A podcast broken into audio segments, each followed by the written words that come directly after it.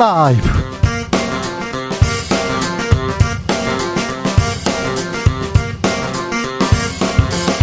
(2022년 9월 5일) 월요일입니다. 안녕하십니까. 주진우입니다. 모두들 안녕하신지요? 안전하신지요? 태풍 흰남노가 북상 중입니다 한반도가 영향권에 들면서 초긴장 상태입니다. 태풍이 한반도를 향해 북상하고 있는데요. 위력이 워낙 큰데다가 변동성 또한 커서 영향 미치는 지역 수시로 바뀌고 있습니다. 내일까지는 잠시도 긴장의 끈을 놓을 수가 없습니다. 태풍 흰남노의 실시간 상황 그리고 대책 현장 연결해서 자세히 알아보도록 하겠습니다. 정치권은 오늘도 태풍의 영향권입니다. 민주당 이재명 대표 검찰 포토라인에 서느냐 마느냐 국민의힘 새 비대위 출범하느냐 마느냐 여야 모두 태풍과 함께 추석 민심도 챙겨야 하는데요. 정치적 원의 시점에서 살펴보겠습니다. 국민의힘 비대위원 총사퇴했습니다. 더불어민주당은 오늘 윤석열 대통령을 고발했습니다. 공직 선거법상 허위 사실 공표 혐의인데요. 노이치모터스 주가 조작 의혹 관련됐다고 합니다. 정치권은 시계 제로 상태에 놓였습니다. 국민의힘 허은하 의원과 이야기 나눠보겠습니다.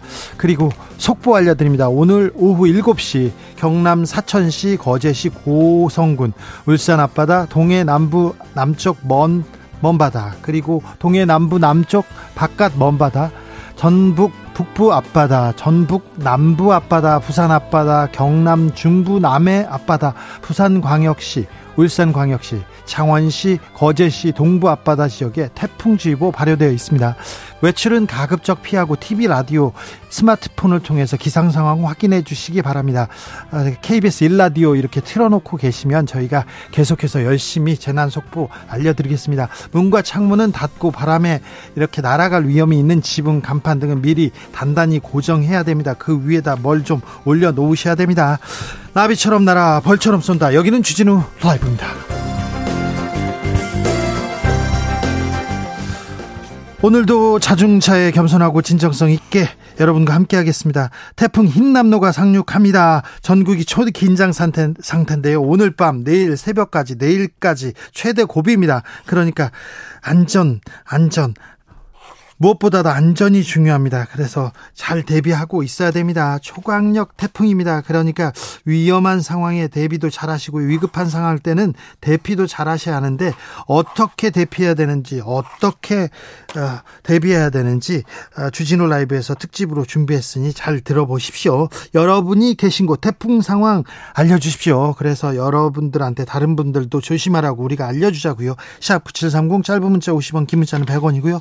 콩으로 보내시면 무료입니다. 그럼 주진우 라이브 시작하겠습니다.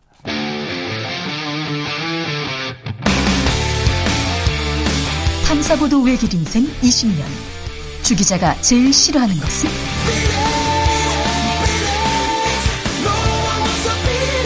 이 세상에서 비리와 부리가 사라지는 그날까지.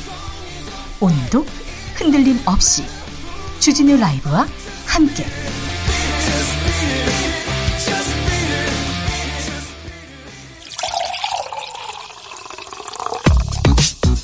진짜 중요한 뉴스만 쭉 뽑아냈습니다. 주스.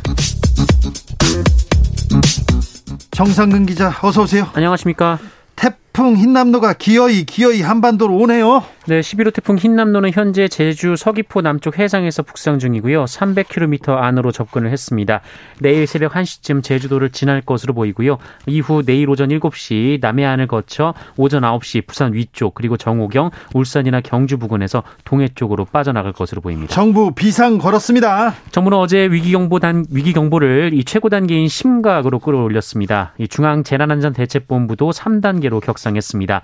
어, 윤석열 대통령은 정부는 긴장을 늦추지 않고 국민의 생명과 안전을 위해 최선을 다하겠다라고 했고요. 네. 어, 정부는 일단 내일 오전 이 출근 시간을 각 회사에서 조정을 하고 각 학교는 휴교할 것을 주문했는데요. 어, 이에 따라 서울은 유초 중학교가 내일 등교를 중단합니다. 자 무엇보다도 해안가 그리고 반지 하나 조금 수해 피해 입은 분들 걱정입니다. 대비 잘하셔야 됩니다. 잠시 후에 저희가 어떻게 대비하라, 어떻게 대책 세워라 전문가 함께 자세히 알려드리겠습니다. 태풍 강풍이 오기 전에 이거는 체크해야 된다. 이것 좀 알려주십시오. 네, 먼저 이 강풍이 예상되는 지역은 여차하면 대피할 수 있는 안전한 장소를 먼저 확인하셔야 되는데요. 예. 어, 안전 디딤돌이라고 행정안전부에서 만든 어플리케이션이 있습니다. 안전 디딤돌입니다. 네, 이를 통해 확인하실 수가 있고요. 그리고 출입문과 창문은 꼭 잠그셔야 하고요. 이 베란다나 외부에 화분을 치우고 자전거도 묶어 놓으셔야 합니다. 네.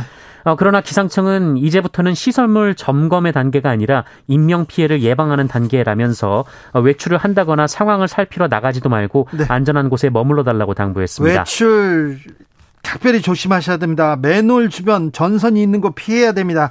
외출 가급적이면 삼가해 주십시오. 내일까지만 참으면 됩니다. 물가 걱정입니다. 환율 걱정입니다. 환율 또 크게 오릅니다. 네, 월요일마다 외환 시장이 출렁이고 있는데요. 네. 오늘도 원 달러 환율이 1,370원대를 돌파해서 1,371.4원으로 마감을 했습니다. 이 종가 기준으로 환율이 1,370원을 돌파한 것은 13년 5개월 만에 처음입니다. 네. 이전 거래일 대비 8.8원이나 올랐는데요. 환율은 한때 1,375원까지 치솟아 올라가기도 했습니다. 네, 물가 걱정인데요. 좀 아, 좀 붙잡아 둬야 되는데 환율 물가 계속 무서운지 모르고 계속 오릅니다. 경찰이 김건희 여사 관련된 허위 경력 의혹 책임 묻지 않기로 했습니다. 네, 경찰이 김건희 여사의 허위 경력 기재 의혹 사건에 대해 불송치 결정을 내렸습니다.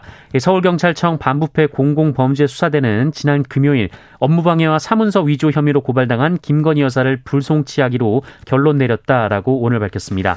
김건희 여사의 도이치모터스 주가 조작 의혹 관련해서 녹취록도 나왔습니다. 그런데 그런데 민주당은 이재명 대표와 김건희 여사 모두 이거 특검하자.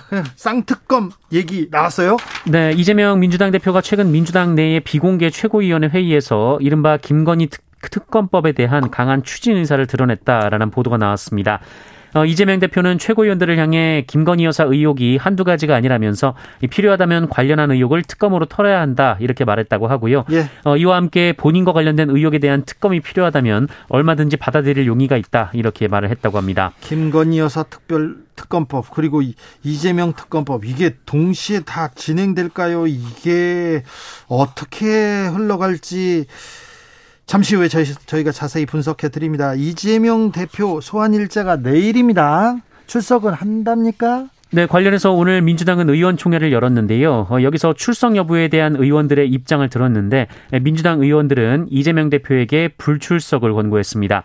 이 박홍원 원내대표는 현 시점에서 당 대표가 직접 출석해서 소환을 소환에 응해서 조사하는 것 맞지 않고 서면 조사로 대체하는 것이 바람직하겠다는 뜻을 대표께 요청하기로 했다라고 밝혔습니다. 국민의힘에서는 비대위원들 전원 사퇴했습니다. 비대위 새 비대위로 갑니다. 네, 어, 국민의힘은 오늘 오전 전국위원회를 열고 추석 전 새로운 비상대책위원회 구성을 위한 당원 개정을 마쳤습니다.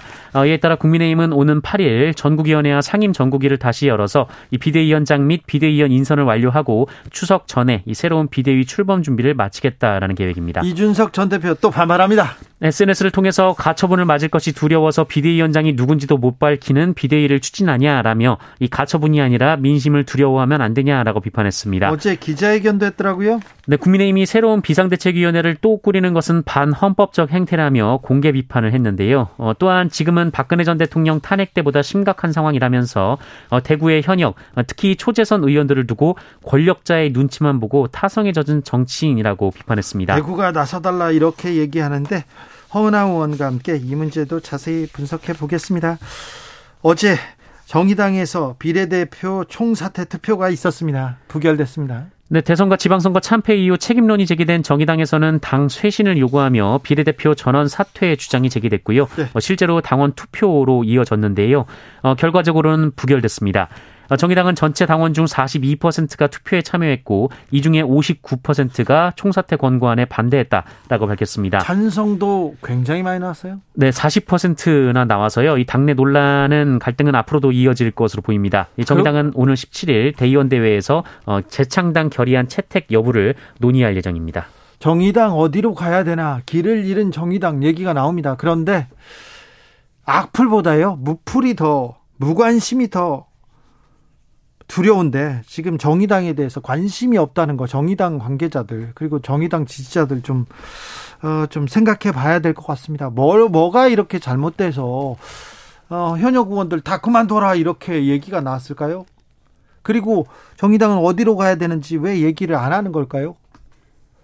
책임 있는 사람들 그리고 의원들이 조금 나서서 정의당 바로 세우기 나서야 됩니다. 정의당에 대한 얘기 관심이 없어요. 관심이 없다는 거 정의당에서 좀 새겨야 됩니다. 아프게 아프게 새겨 들어야 될 것 같습니다.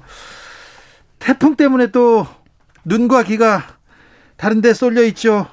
오늘 이원석 검찰총장 후보자 청문회가 열렸습니다. 검찰총장 후보자 청문회인데 이렇게 조용합니다. 네, 이원석 총장 후보자 청문회 핵심 쟁점은 이 윤석열 대통령과의 사적 관계였습니다.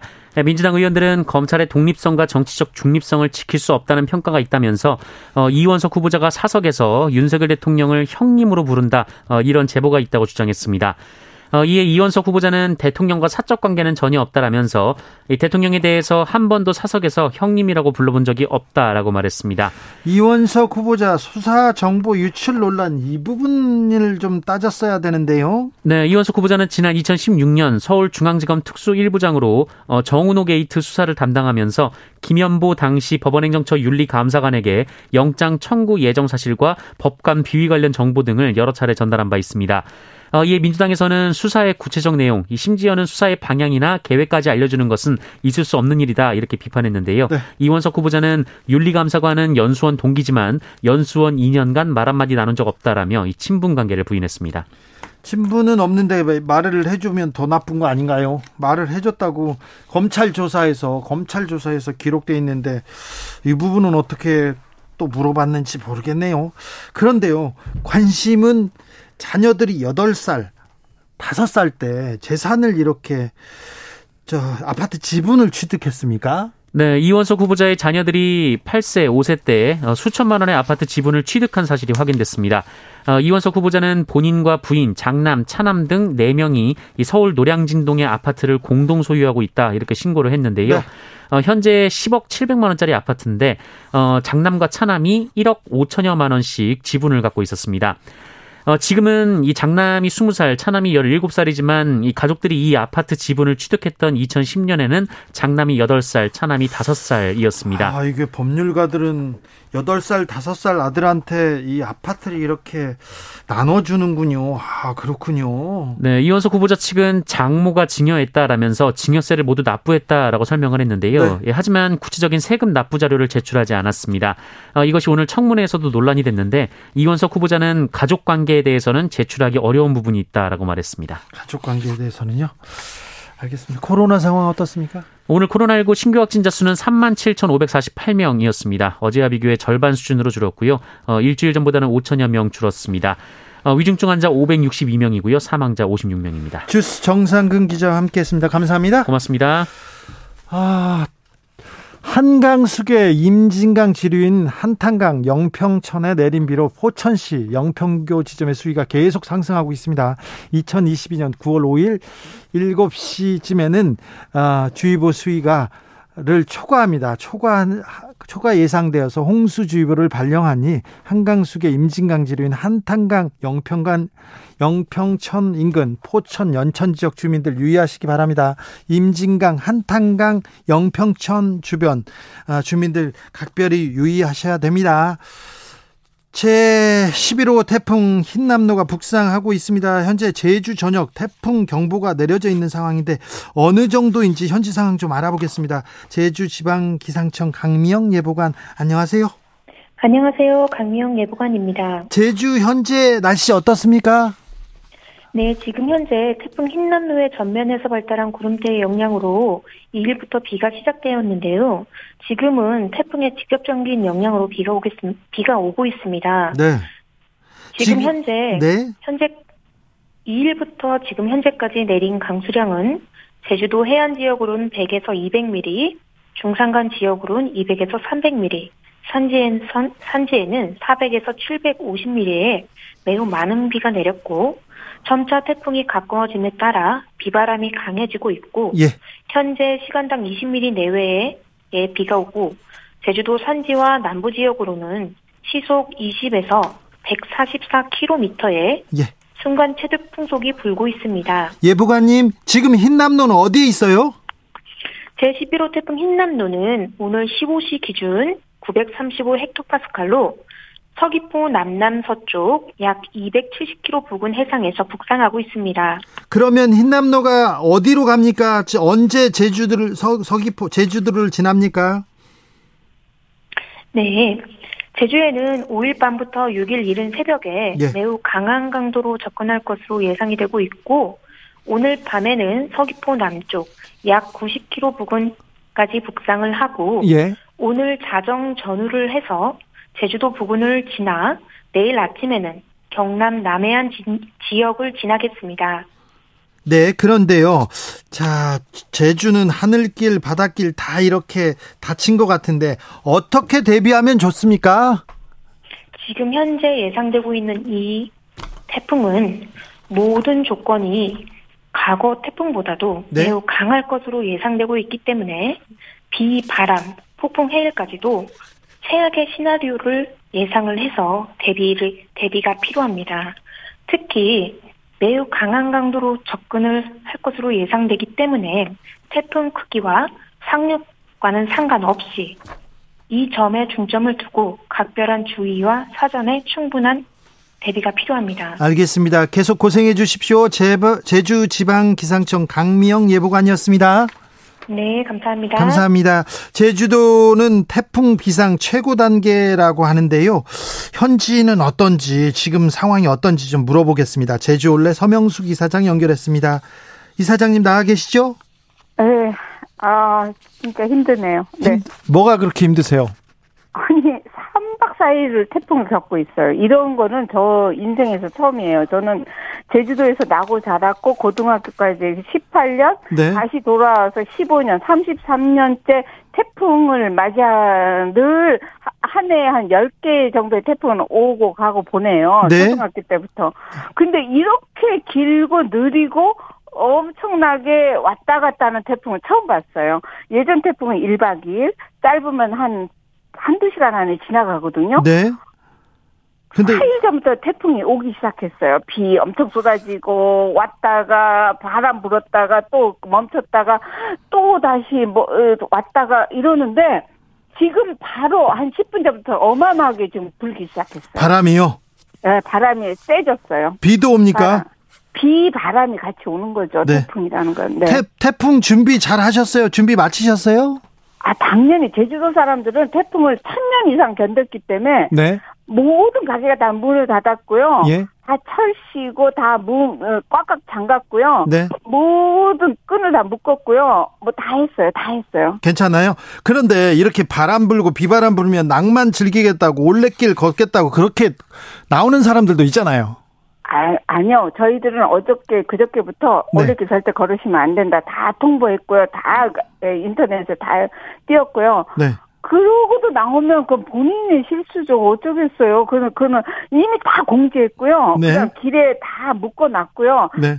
이게 바닷길은 들어가지 말라고 다 고지도 해놨어요. 아, 네. 다 해놨어요. 제주 네. 올레길은 이제 통제되고 네. 있으니까 절대 네. 나오지 말라. 올레길, 올레길 말고도 다른 모든 길도 다 통제했어요. 네.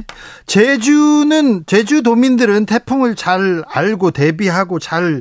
근데 제주도민들이 굉장히 태풍 그 방송에 대해서 예. 좀 열받아 해요 매년 왜냐하면 네. 태풍 방송을 예. 육지 중심으로 해요 이렇게 태풍이 네. 육지로 오고 있습니다 우리는 사실은 제주도가 태풍을 다 맞아서 예. 육지로 이렇게 톤다운 시켜서 보내주는 거거든요 제주도가 옛날부터 이 어, 어, 일본하고 제주도에서 다 맞아주기 때문에 네. 육지에는 그냥 약간의 약해져서 올라가는 거거든요. 그렇죠, 그렇죠. 많이 약해. 그런데 육지에서는 계속 중앙방송 중심으로 육지 중심으로 아 태풍이 올라오고 있습니다, 올라오고 있습니다 이런 식으로 해서 우리는 정말 엄청 심각하게 고통스럽게 100년, 1000년 이제 맞이하고 있는데 네. 예, 육지에서는 아 올라오고 있어. 사실은 이번이 심한 태풍이라서 육지도 많이 피해가 있을 것 같은데 그전에는 육지는 거의 피해가 매미 빼놓고는 없었거든요. 거의 네. 제주도가 엄청 박살나고 가는 거예요. 그러면 제주도한테 고마워해야 되는데 네. 오히려 태풍 방송은 거꾸로 하는 거예요. 그리고 네 주진우 네. 라이브는 네. 지금 제주 제주도 상황만 집중적으로 합니다. 1, 2, 1부 1부에서도 그렇고 2부에서도 그렇고. 아, 그, 그, 그건 잘했네요. 네, 알겠어요. 아, 직못 들어서. 네네. 이막 상황 점검하고 다니느라고 라디오를 못 들었어요. 알겠습니다. 어. 킬리만자로님께서 감귤철인데 괜찮은가요? 물어봅니다. 아, 감귤은 아직 저 농사를 안 지으니까 그건 모르겠고요. 아마 이 정도 태풍은 감귤이 많이 떨어질 것 같아요. 아 그래요? 지금 막 익고 이 좀 살짝 그 익을라고 그래. 물을 익으려고 네. 하는 중인데 이 정도로 약해 있을 때는 많이 떨어질 것 같아요. 그렇죠. 예. 걱정입니다. 그리고, 예. 그리고 저는 사실은 육지는 더 걱정이에요. 육지가 걱정입니까? 네네. 아니, 제주도도 충분히 저는 농사 짓는 분들은 더 걱정일 거예요. 저는 농사는 안 지니까. 네. 근데 엄청 많은 피해가 올 것 같고요. 육지에 있는 사람들한테 그러면 태풍 어떻게 대비해라 당부 말씀 어떻게? 아, 그 저는 부산 통영에 있는 분들이 정말 걱정인데요. 이번에 직격이 내일 아침 아침입니다. 6시부터 9시까지는 통영 거쳐서 뭐 부산 간다는데 네. 저는 정말 부산에 100층짜리 아파트 있는 게 이해가 안 돼요, 바닷가에. 아파트, 뭐, 호텔, LCT 예, 다 있죠? 예, 예, LCT, 뭐, 마린시티 다 있죠? 네. 저가 한 몇 년 전에 그 부산 가서 특강 때문에 부산 갔다가 이런 바닷가 이런 높게 지어도 돼? 막 이럴 정도로 근데 지금 빌딩풍도 이미 몇 년 전에 검증됐잖아요. 2003년에 예. 부산에서 매미 태풍 불었을 때 매미 태풍 왔을 때 부산이 제일 많이 네네 취약했죠 그 빌딩가가 취약했거든요. 네. 그땐 그만한 빌딩도 없었는데 굉장히 취약했어요. 근데 이 그런 2003년 그런 걸 맞고서도 2000 제가 오늘 조사해 보니까 LCT는 막 거의 2006, 7년 지나서 인허가가 났더라고요. 네. 그 이런 매미 태풍을 받고도 그런 인허가를 해주는 그런 인허 그런 걸 짓겠다는 토목 건설 없잖아. 그거를 허가해주는 그 무슨 무슨 위원회나 그다음에 그거를 허가해주는 공무원이나 다 저는 진짜 정말 정말 반성해야 된다고 봐요. 정말이지. 알겠습니다. 자 네. 지난 태풍과 비교해도 지금 바람이 셉니까? 아 너무 길고 너무 광범위한 것 같아요. 센 것 같아요. 아직 지금 여기는 정확하게 오지도 않았어요. 오늘 저녁 한밤중 새벽 3시부터 9시까지 하다 간다는데 지금도 심지어 세거든요. 3박 4일 동안 비 오고 비 오다가 태풍 약간의 비바람 불다가 또 멈췄다가 근데 엄청 큰 것 같긴 해요. 그래요? 지금 좀 세요. 네. 양들의 목장님께서 많이 많이 네. 준비하셔야 돼요. 많이. 알겠습니다. 잘 준비하겠습니다. 네. 대비하고 네, 네. 있겠습니다. 네, 양들의 목장님께서 제주 사람들 태풍 트라우마가 있어요. 이렇게 얘기하는데 그렇습니까? 트라우마 당연히 있죠. 그런데 우리는 학습이 많이 됐잖아요. 네. 트라우마는 어느 한순간에 겪는 거지. 우리는 수십 년 동안 겪었기 때문에 학습이 돼 있는 거예요. 트라우마도 있고 학습도 돼 있고 저희들은 철저히 대비하고 있습니다만은 네. 또 모르죠. 그 오늘 밤 사이 상황에 얼마나 심해질지 모르니까. 네. 제, 제주는 태풍 불고 비가 많이 와도 물난리 났다 이런 뉴스는 어, 전 그, 건 왜냐하면 네. 제주도 현무암 그 지형 때문에요.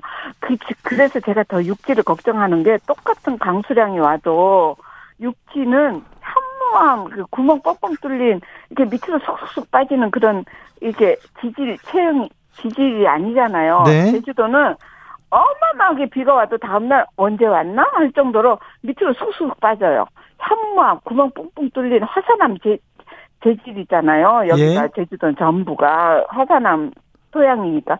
근데 육지는 화산암도 아, 이제 뭐냐 현무암도 아닌 데다 콘크리트죠 이제 콘크리트를 엄청 또 다 뒤집어 씌워놨잖아요. 네. 그나마 흙길이나 뭐면 좀 빠지기라도 하는데 밑으로 이러니까 부산 같이 통영 같이 엄청나게 현무암 제주도 아닌데 엄청나게 많이 이렇게 그 뭐냐 비바람 치면요. 비바람은 똑같이 치겠지만 더 많이 칠 수도 있죠 내일은. 근데 엄청나게 이 밑에 안 빠지잖아요. 네, 네. 제주도는 훅훅 빠지거든요. 네. 그리고 포장은 더 많이 됐고 진짜 조심하셔야 돼요. 알겠습니다. 내일은 네. 아무도 나오지 말아야 돼 오전에는 네. 정말 네. 육지에서는 아무도 나오지 말라고 하고 조심하라고 하겠습니다. 특별히 부산에 네네. 네. 있는 분들 어, 빌딩 네네. 주변 빌딩풍 조심하라고 저, 희가 방송하겠습니다. 네. 제발 말, 그렇게 해주세요. 네, 말씀 잘 들었습니다. 제주올레 서명숙 이사장이었습니다. 네. 아, 태풍 여기 저기 아우성입니다. 바람 불어요. 비 와요. 계속 제보 이어집니다. 1773님께서 부산입니다. 비가 엄청 퍼붓고 있습니다.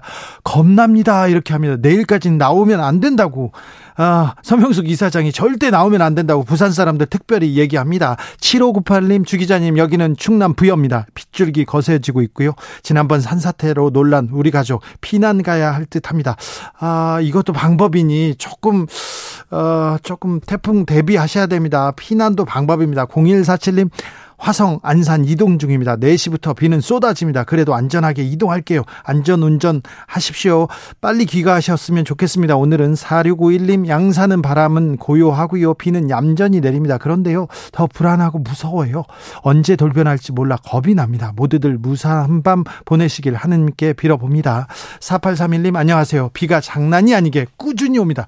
꾸준히 계속 오고 있습니다. 서울 수도권 주변에도 지금 비가 많이 오고 있는데 좀 대. 대비해 하셔야 될 것 같습니다.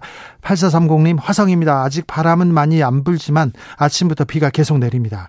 오늘 저녁부터 비가 많이 온다고 해서 급하게 가수원에서 포도 따고 있습니다. 추석 대목 앞두고 농가 태풍 피해 없길 바랍니다. 포도 복숭아, 사과, 배 지금 이제 수확해야 되는 수확의 계절에 가장 불청객이 태풍입니다. 아, 각별히 이 과수농가들 별 피해 없이 지나가 가야 될 텐데 걱정입니다.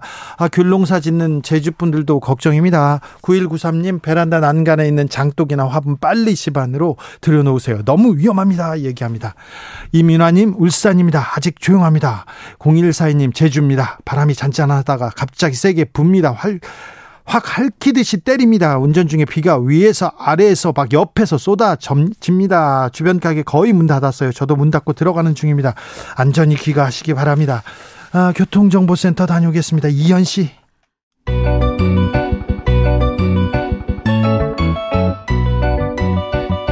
한층 날카롭다, 한결 정확하다, 한편 세심하다, 밖에서 보는 내밀한 분석, 정치적 원의 시점. 오늘의 정치권 상황 원회에서 더 정확하게 분석해 드립니다. 이현주 전 국민의힘 의원 어서 오세요. 네, 반갑습니다. 부드러운 카리스마 이현주입니다. 최민희 전 더불어민주당 의원 어서 오세요. 네, 안녕하세요. 불굴의 희망 최민희입니다. 네, 태풍 좀 그냥 휙 지나가야 될 텐데 네. 별탈 없기를 빌어봅니다. 네, 비가 점점 세지던데요. 네. 아, 근데 정치권은 태풍이 안 불 때가 없어요. 예, 국민의힘 태풍 태풍 전야가 아니라 맨날 태풍 영향권입니다. 오늘 전국위원회에서 새 비대위 출범을 위해서 당원 개정안 의결했습니다. 비상대책위 비대위원들 전원 사퇴했습니다. 국민의힘 어떻게 갑니까? 이현주 의원님. 아니 이제 법원 결정이 나왔는데도 그냥 밀, 밀어붙이겠다 이런 의사 의사를 분명히 한 것 같아요. 비대위 비대위 안 된다 비대위원장 안 된다 그랬더니 새 비대위로 갈게 그러면서 당원 개정했습니다. 네, 그러니까 법원하고 어떻게 보면 사법부하고 거의 맞서는 형국이 돼버렸지 않습니까? 허허.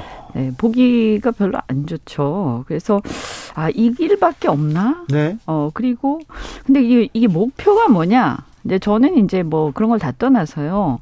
사실 당이 좀 잘 되기를 바란 마음에서 도대체 이 길의 끝의 목표가 뭘까? 이렇게 안 하면 안 되는 어떤 목표. 그게 뭘까? 네. 네. 이렇게 안 해도 할 수 있잖아요. 그러게요. 네. 그러니까 그걸 잘 모르겠어요. 저는 그 목표가 처음부터 분명했고 중간에도 분명했고 지금도 분명하다고 생각합니다. 공천권 얘기하시는데 저 그거 아니라고 생각해요. 음. 누군가 이준석 전 대표를 퇴출시키려고 네. 하는 겁니다. 처음부터 끝까지 목표가. 아, 이준석 뼈 이거 하고. 예, 그래서 목표는 너무 분명하다. 그런데 저는 오늘 어, 정국이가 당원 개정안을 의결하는데 언론 보도를 보니 만장일치로 의결했다고 하더라고요. 네. 이게 만장일치할 사안입니까? 이 내용이 어느 정도 심각한 거냐면 당원과 여론조사와 지지자들이 뽑은 당 대표를 최고위원들이 몇 명 사퇴하면 그 체제를 해체시킬 수 있는 거예요. 그러니까 굉장히 심각한 내용인데 신중한 토론도 없이 그냥 확 이렇게 해서 만장일치로 갔다는 게 충격적이었습니다. 최소한 찬반이 있고 그래도 지금 여러 가지 상황을 고려할 때 뭐 결정을 하는 게 아니라 만장일치라는 게 충격이었고요. 그리고 대개 이런 길이 한쪽으로 막 몰아치고 가는 길이 국민의힘 대통령께서는 이제 대통령이 되신 거잖아요. 네. 우리나라는 단임되잖아요. 네. 다시 안 나올 거기 때문에 대통령께는 이게 어떨지 모르겠지만 국민의힘에게는 저는 뭐 이쯤 되면 뭐 진짜 아주 안 좋은 길로 가고 있다. 그리고 그걸 제어할 능력이 없어 보이고 이건 정말 자유가 없는 정당으로 보입니다.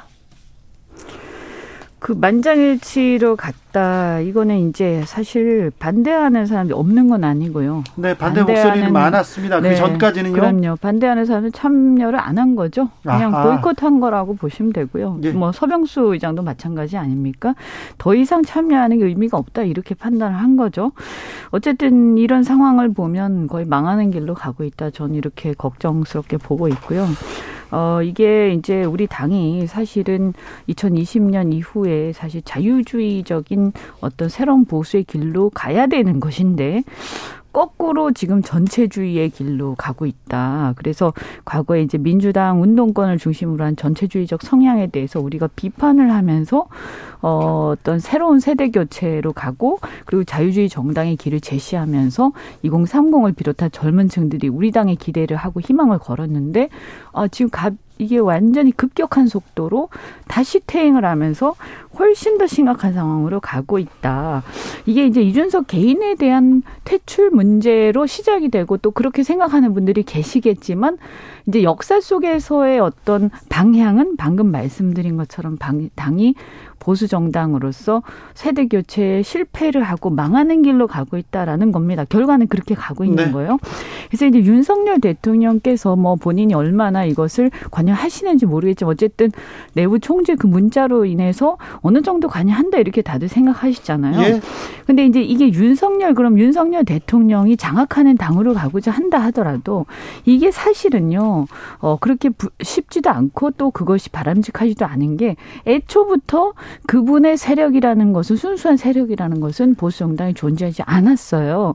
그래서 어 이분을 이제 옹의를 하면서 그 주변을 호가호위하는 사람들이 소위 윤석열 세력이라고 자칭을 하는 것이 뿐인 거죠. 그러니까 정 치를 오랫동안 같이 하면서 정치 철학과 노선을 함께 해온 진정한 동지 관계가 아니라는 거예요. 그래서 이렇게 갔을 때 윤석열 당이 될 수가 없는 거죠. 그래서 당과 어쨌든 대통령과의 관계 설정 자체가 이렇게 만약 과거에 YS는 DJ처럼 가고자 한다면 그것은 애초에 안 된다. 왜냐하면 윤 대통령 자체가 YS나 DJ처럼 정치를 해오신 분이 아니다. 그래서 불가능하다. 그럼 어떻게 되냐? 이게 무리한 상황이 오면서 네. 이제 짜부가 나는 거죠. 네, 국민의힘이 그래서 이미 실패의 길로 가고 있다. 네. 그리고 과거에 민주당에 대해서 국민의힘이 뭐 청와대 이중대다 뭐 결정할 때마다 그런 비난을 했습니다. 근데 이거는 일부 국회의원들이 혹은 일부 분들이 이거는 저는 거의 뭐 이건 대통령실 홍위병 노릇을 하고 있지 않나 네. 이런 생각이 듭니다. 그래서 저는 그 서병수 의장이 사퇴하면서 한 말 이게 정답이 이미 다 있었어요. 그때 그렇게 얘기했어요.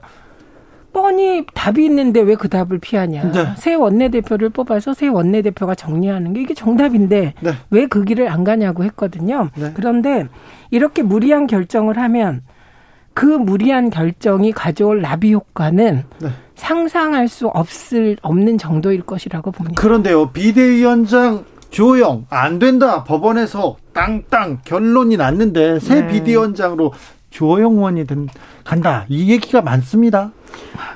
그것도 좀, 좀 우스운 얘기죠. 그런데 이제 사실은 법원에서 얘기를 한 것의 핵심은요. 예. 사람에 대한 건 아닙니다. 예, 예. 예, 이렇게 가서 이런 절차와 이런 식의 어떤 그 체제 전환이 어 이것이 어떤 큰 틀에서의 헌법상의 정당의 민주적 내부 질서에 반한다 이 얘기거든요. 예. 어 그래서 뭐 당연히 비대위원장의 주호영 비대위원장 다시 갔을 땐 더 모양이 우습지만 사람 바꾼다고 또 이대로 가는데 괜찮 이대로 가는데 사람만 바꾼다고 괜찮다 그것도 아닙니다. 네. 아니 이게 지금 문제됐던 게 돌돌동 돌고 돌아 권성동 대표. 네. 이것 때문에 사실은 그 비아냥도 많이 받았습니다. 이건 돌영 이렇게 되는 거잖아요. 네. 돌 돌아서 다시 주호영 비대위원장. 그러니까 다 맞, 그대로잖아요. 예, 맞습니다. 만 뭐가 맞냐면 그 비대위원장 직 그러니까 사람이 사람이 문제가 아니라 그 직 그래서 비대위원장이라 주호영 의원을 뭐 어떻게 한 건 아니에요. 그러나 이거는 상식적으로 볼 때 주호영 비대위원장이 있을 때 비대위원장 직무 정지를 당해서 비대위원장을 물러났어요. 그런데 다시 비대위를 만들어서 그분을 비대위원장으로 하는 거는 상식적으로 볼 때 기이하죠. 그래서 그리고 사람이 사실 주호영 의원 말고도 많이 있지 않습니까? 네. 국민의힘에. 그래서 이런 비상식적인 결정은 피하는 것이 옳겠다 싶습니다. 9187님께서 이준석 전 대표 대구 가서 바른 말 했다고 봅니다. 미래를 여는 제대로 된 보수 변화되길 바랍니다. 이렇게 얘기하셨습니다. 자, 말씀 한 번만 하나만 더 말씀드리면 네. 그 이준석 대표가 대구 가서 얘기한 게 그 말하자면 일종의 어떤 서로 다른 이견을 표시할 수 있는 자유를 얘기한 거예요. 자유를 네, 얘기합니다. 그래 자유를 매번 얘기를 하지만 자유의 뜻을 모르는 당이 돼서는 안 되는 거예요. 그래서 우리가 싫은 얘기라도 마음에 안 들어도 그것을 존중할 수 있어야 되고 그것이 자유거든요. 근데 어쨌든 이준석 대표에 대해서 못마땅히 생각하는 사람들은 꽤 있어요 당내에. 네. 그리고 그것이 잘했다고 얘기하는 게 아닙니다. 어, 그래서 이 부분은 이준석 개인에 대한 호불호의 문제로 착각하거나 하면 안 되고 이것을 큰 틀에서 당이 어떤 방향으로 역사 속에서 갈 건가의 문제고 이게 잘못 잘못하면 이게 빈대 잡자고 초가상간 다 태우는 격이 돼요. 네.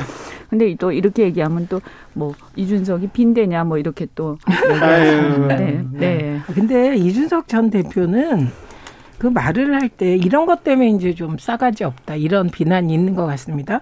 이재명 대표잖아요. 그런데 네. 이재명 씨라고 하는 거는 많은 분들이 이상하게 생각했을 것 같아요. 제가 이준석 군 하지 않잖아요. 네. 이준석 전 대표 하잖아요. 그래서 이런 작은 걸로 그렇게 그 예의 그 예. 그럴 필요가 있을까 아, 싶습니다. 이, 준석 전 대표와 예의 논란은 항상 따라다니니까 그런 걸로 하시고요. 그런데요. 음. 내일 이재명 민주당 대표 검찰 소환 앞두고 있습니다. 갈지 안 갈지는 모르는데요. 이거는 전쟁이다 이런 얘기가 나오니까 아니야 이거는 전쟁 아니고 범죄 수사야 이렇게 얘기합니다. 그리고 왜 이재명 주변만 털털 털어 김건희 여사는 이렇게 하면서 김건희 여사 특검법 그리고 이재명 특검법 쌍특검 뜨나 이런 얘기도 있습니다. 자 전국 혼란 시계 제로 얘기 나오는데 어떻게 보고 계십니까? 그 우선 한동훈 장관이 그 도이치모터스 주가 조작 사건이나 김건희 여사 관련한 질문에 대해서는 네. 내용을 자세히 모른다는 취지더라고요. 그래요? 예, 그런 시기였습니다. 네. 그런데 제가 보기에는 일단 이재명 대표에 대해서 범죄 수사라고 하면 네. 도이치모터스 주가 조작 범죄 수사죠. 범죄 수사죠. 예, 이것 또한 그래서 제가 계속 말씀드립니다. 선거가 끝나고 나면 선거법 위반 관련하여 고소고발이 여야에서 많이 들어옵니다. 예. 근데 수사를 하는데 민주당 쪽만, 민주당 대표만 이렇게 하면 당연히 편파 수사, 불공정 수사 이런 얘기 나올 수밖에 없고 지금 김건희 여사 관련은 허위 이력, 뭐 경력, 그 행사 그래서 사기 혐의 다 무혐의 처리하지 않았습니까? 네. 그러니까 당연히 민주당에서는 이거 불공정하다, 편파 수사다 얘기하는 거 당연하고요. 그리고 소환했 다고 소환이 아니죠. 출석 요구한 거죠. 출석 요구하면 출석 날짜를 조율할 수도 있습니다. 특히 내일이 김건희 여사 논문 관련하여 국민검증단이 중요한 발표를 합니다. 그게 10시인가 10시 반, 10시 반으로 알고 있는데 그 이재명 대표를 소, 그 출석 요구한 게 10시거든요. 그러니까 뭐 이재명 대표에 대해서 오늘 민주당 중진 특히 이상민 의원까지 포함된 중진들이 아 이 정도로 무슨 야당 대표를 출석 요구하냐. 그러니까 일단 나가지 마라. 이런 제안까지 했습니다. 제일 그 말하자면 민주당에선 중도적인 중진들이. 그래서 저는 이거는 나갈 수도 있고 안 나갈 수도 있고 일정을 조율할 수도 있고 명절 이후로. 그래서 뭐 그건 유연하다고 생각합니다. 네, 일단 뭐 어, 검찰 수사가 못마땅하더라도 현재의 검찰의 시스템이니까요. 그것은 저는 응하는 게 맞다 이렇게 보고요.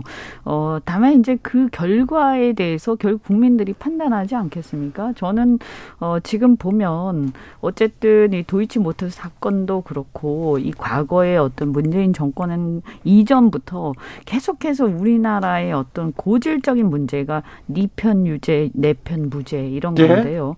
어, 어, 이거를 우리는 이제 이게 좀 바뀌지 않겠나 이렇게 생각했는데 여전히 바뀌지 않고 있는 게 사실 현실이에요. 그래요. 네, 그러니까 이거를 갖다가 제가 볼 때 이게 현실 저도 부정하고 싶지만 네. 그러니까 그런데 이제 한 가지 다행히 우리나라는 어, 이것이 오래 가지는 않습니다. 어, 시간이 지나면요 다 또 드러나요. 그러니까 네.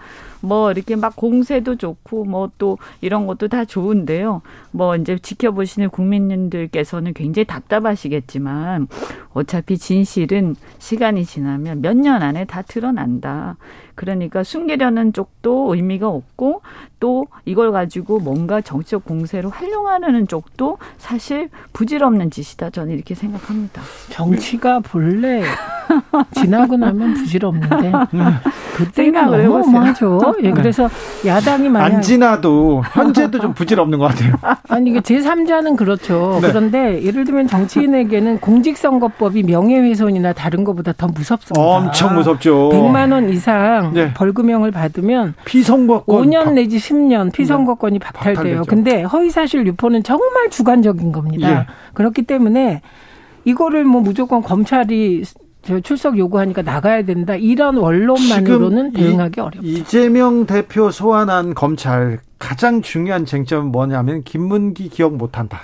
예. 하나는 또 국토부가 협박했다. 어 근데 하나는 기억 기억에 관한 거고 하나는 감정에 관한 건데 제가요. 그 요, 얘기가 나오니까 바로 윤석열 대통령 고발했어요 민주당에서. 예, 요거 요게 뭐냐면 대통령께서는 후보 시절에 그, 그 이모 씨 주가 조작 했다고 지목받는 네. 이모 씨하고 절연했다 그랬어요. 예. 2010년 1월에서 5월까지 주식 일임했다가 손해 봐서 절연했다 그랬거든요. 네. 그러니까 그런데 보니까 뉴스타파가 세 개의 녹취록을 밝혔는데 음. 그 중에 하나가 1월 12일 녹취록. 이거는 도이치모터스 주식을 김건희 여사가 직접 주문한 전화 주문한 것으로 보이는 녹취록. 네.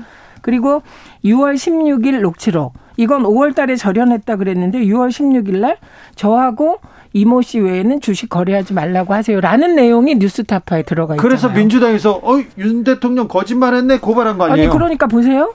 그러면 절연 절연했다는 말은 허위 사실이 아니고 협박 당했다는 말은 허위 사실인가? 절연과 협박 사이에 뭐 차이가 그렇, 있습니까? 자, 법률가 이현주 의원님 얘기 좀 해주세요. 제가 이제 팩트를 다 정확하게 알지 못하니까 그냥 이제 제가 볼 땐 지금 현재 아까도 말씀드린 것처럼 지금 이, 이게 참 우리나라 이게 문제예요. 그렇죠. 그러니까 정치적 힘에 따라서 진실이 막 바뀌어요. 네. 그러니까 이거 만약에 시간이 가도 똑같은 판단이 계속 나오면 그건 진짜 진실인 것이고 그렇죠. 시간이 지난 다음에 달라질 것이면 그것은 정치적으로 편파된 것이었죠. 그런데 그거는 지금 현재 상황에서는 제가 볼 때는 어쨌든 부르면 가서 조사받고 할 얘기하고 그리고 국민들 판단에 맡기고 또 시간이 지나서 만약에 억울하면 그것이 밝혀지기를 바라고 기다리고 어쨌든 좀 그럴 수밖에 없는 상황 아니냐. 근데 중요한 거는 이번에는 저는 이렇게 생각합니다.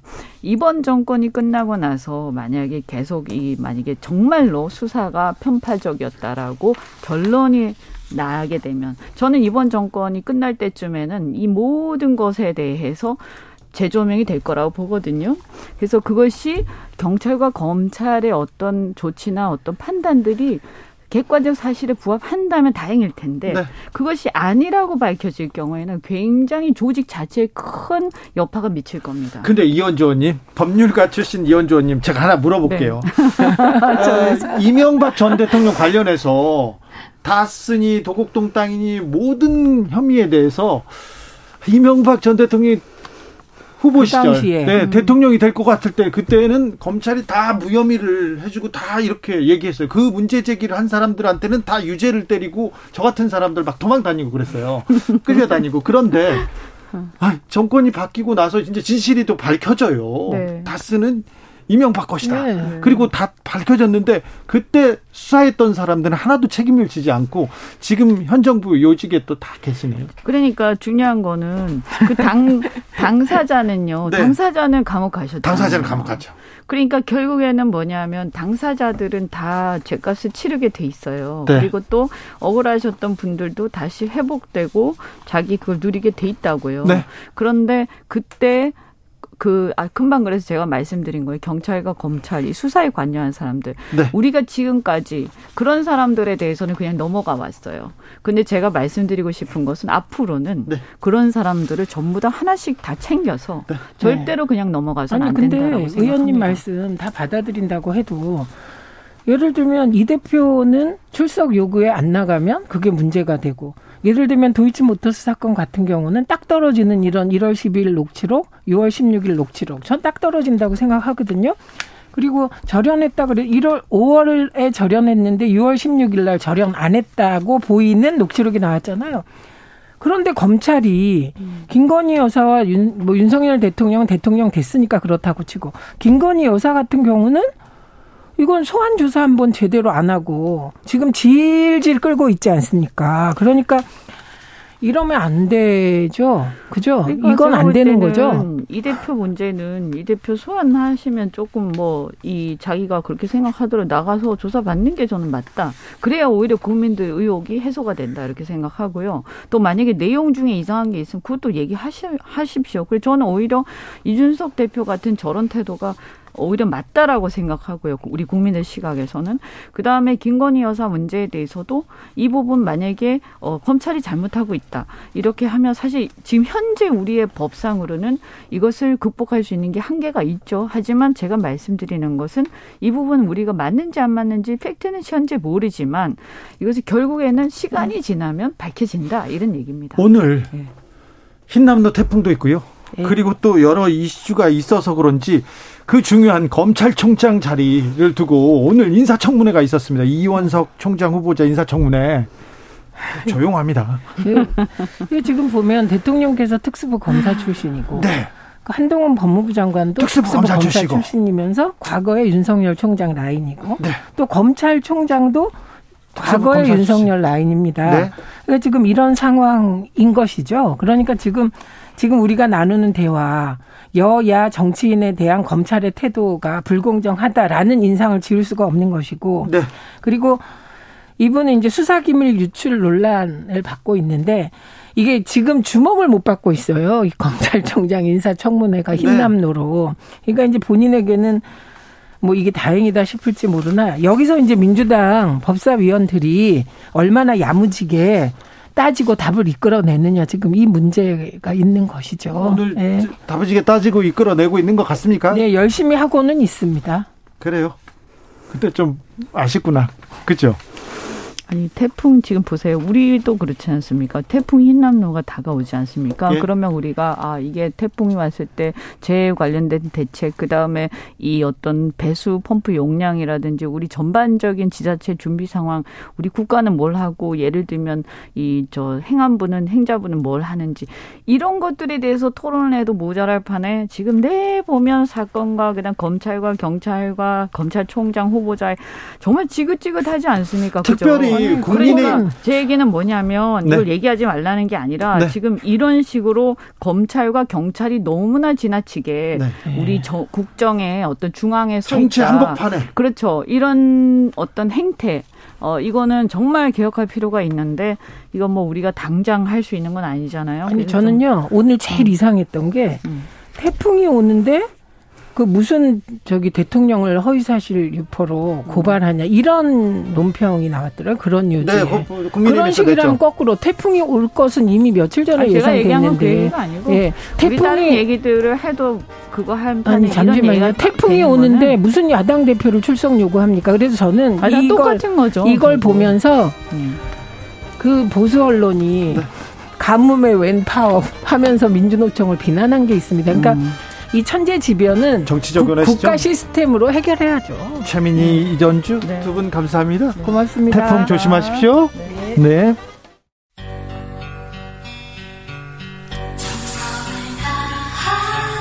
정성을 다하는 국민의 방송 KBS 주진우 라이브 그냥 그렇다고요. 주진우 라이브 이번에는 흰남노 태풍의 길목에 나가 있는 제주 제주에 나가 있는 KBS 민소영 기자 불러보겠습니다. 안녕하세요. 예, 안녕하세요. 네, 현재 상황 어떻습니까? 예, 제주에는 오늘도 종일 강한 비바람이 몰아쳤다 그쳤다를 지금 반복을 하고 있습니다. 예, 길목 태풍의 길목인 제주 전 해상과 육상이 오늘 아침부터 태풍 경보가 지금 내려진 상태고요. 네. 예, 비바람이 강해지면서 태풍이 점차 다가오고 있음을 서서히 느낄 수가 있는데 오늘도 많은 비랑 강한 바람 영향으로 119에도 안전조치 신고가 오늘까지 70건 넘게 접수가 된 상태입니다. 벌써요. 벌써 그 주택과 도로 침수 피해 지금 어, 보고되고 있습니까? 예, 그렇습니다. 뭐 아시다시피 제주가 서울보다 면적이 약 3배 정도 더 넓습니다. 네. 그래서 뭐 같은 제주도에 있다고 해도 동서남북 또 지역마다 또 산지, 중산간, 해안가마다 약간의 기상 상황의 편차는 있긴 한데요. 네. 일단 뭐 제가 있는 제주 시내 같은 경우에는 뭐 지금 유리창 밖으로 뭐 창밖에 좀 비가 좀 쏟아지다가 지금 조금 소강 상태이긴 한데 네. 어제 같은 경우에 제주 남서쪽 대정읍 쪽에 좀 비가 많이 내려서 침수 피해가 조금 있었습니다. 어제 같은 경우에는 어 지금 주택, 도로 네, 이런 거 하수구가 막혔다는 신고 정도가 한 40건 정도 어제까지 이제 접수가 됐었는데 네. 이 가운데는 주택에 뭐 80대 여성분들이 여성이 뭐 갇혔다든지 장애인분이 고립이 됐다가 네. 119에 구조된 사례도 있었습니다.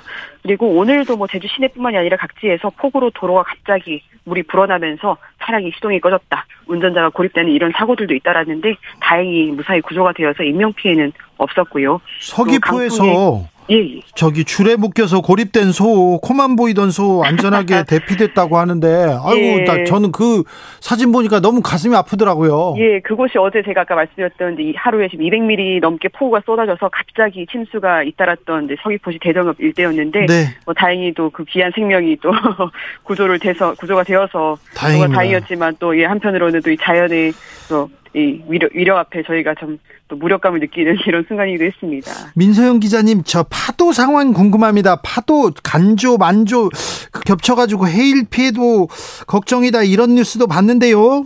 예, 그렇습니다. 저희도 오늘 뭐 내내 재난 방송 하면서 저희 뭐 재난 감시 CCTV 그리고 또 이제 제보 보내주시는 이제 이런 많은 영상들을 보면서 현장을 계속 실시간 체크를 하고 있는데요. 네. 지금 딱 봐도 해안가에 높은 파도가 계속 하얗게 거품을 일으키면서 방파제를 넘어서 밀려 들어오는 것들이 그각 해안가에서 지금 관측이 되고 있습니다. 특히 뭐 저지대 도로 같은 경우에는 파도가 칠 때마다 물이 잠기기도 하는 이런 모습인데요. 이번 태풍이 무로, 무엇보다 지금 우려가 큰 이유가 만조 시간과 지금 태풍 매습이 겹친다는 건데 네. 안 그래도 높은 물결이 있는데 만조까지 겹치면 해안가 저지대를 중심으로 침수 가능성이 커서 대피를 좀 해달라고 지금 요청이 들어가 있는 상태입니다. 태풍 온다 그러면 꼭 파도 보러 나가자 바닷가 보러 나가자 그런 사람들 꼭 있어요. 이거 하면 안 되죠. 오늘도 조금 저희가 지금 아직 신고 지금 정확히 확인이 안 된 상황인데 지금 물놀이를 하다가 지금 적발되는 분들이 있다고 해서 지금 기자들이 지금 취재를 하고 있는 상황인데요. 네. 꼭 이 높은 파도의 이 스릴을 느끼시려고 하는 위험천만한 분들이 계셔가지고 네. 꼭 이제 귀한 생명을 허투루 쓰시는 경우 태, 없도록. 태풍이 오고 있습니다. 주민들이나 주민들 이렇게 안전을 위해서 가장 필요한 것은 뭔가요? 네, 뭐 지금 태풍 관련해서 이렇게 안전수칙 지켜주세요. 여러 가지로 도 안내하고 또 방송하고 있는데요. 네. 네. 이번 태풍 같은 경우에는 저지대 침수 가능성 해안가 이런 이쪽에 지금 많이 걱정들이 좀 몰리고 있어서 네. 무엇보다 이제 안전한 곳으로 미리 대피를 하시고 또 네, 지주와 생명을 이제 네, 구하는데 이런 안전수칙을 따르는 것이 가장 무엇보다 중요하겠죠. 그리고 네, 또 특히 제주살이 단기간 거주하시는 분들 중에 해안가 머무시는 분들이 많이 계세요. 이런 분들이 예. 어저 대피해야 되나요? 이런 질문들을 많이 올리시더라고요. 네. 일단은 뭐 지금도 방파제를 넘어서 파도가 넘어오는 모습들이 관측이 되는 만큼 미리 사전에 안전한 곳으로 피해서 네. 네. 네, 계시는 곳이 좋겠습니다. 자, 뭐 판단이 잘 안 서면 KBS 1라디오 듣고 계시면 저희가 자세하게 알려드립니다. 제주에 태풍이요 근접하고 있지 않습니까? 예, 그렇습니다. 자, 언제가 고비입니까? 언제까지 조심해야 됩니까? 예, 지금 기상청이 줄곧 예보를 하기로는 오늘 이제 밤과 새벽 사이에 제주와 가장 근접할 것이라고 예보가 되고 있습니다. 네. 현재 지금 서귀포 남서쪽 먼바다에 지금 태풍이 올라오고 굉장히 빠른 속도로 올라오고 있는데요. 오늘 늦은 밤부터 내일 새벽 사이에 서귀포시 동쪽 해상을 네, 지치면서 제주랑 가장 가까울 것이다. 그래서 네, 비바람이 가장 거셀 테니 이 시간에는 되도록 외출 삼가 달라고 지금 기상청이 거듭 요청을 하고 있습니다. 알겠습니다. 고생 많으신데 더 고생해 주십시오.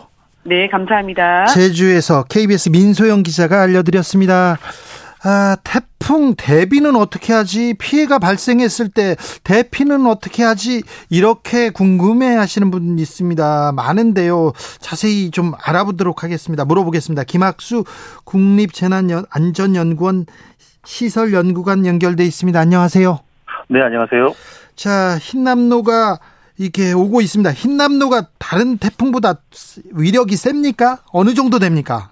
어, 이번 그 태풍은 중심 기압이 950 헥토파스칼이고요. 최대 풍속이 초속 45m가 넘는 매우 강한 어, 세력을 가지고 있습니다.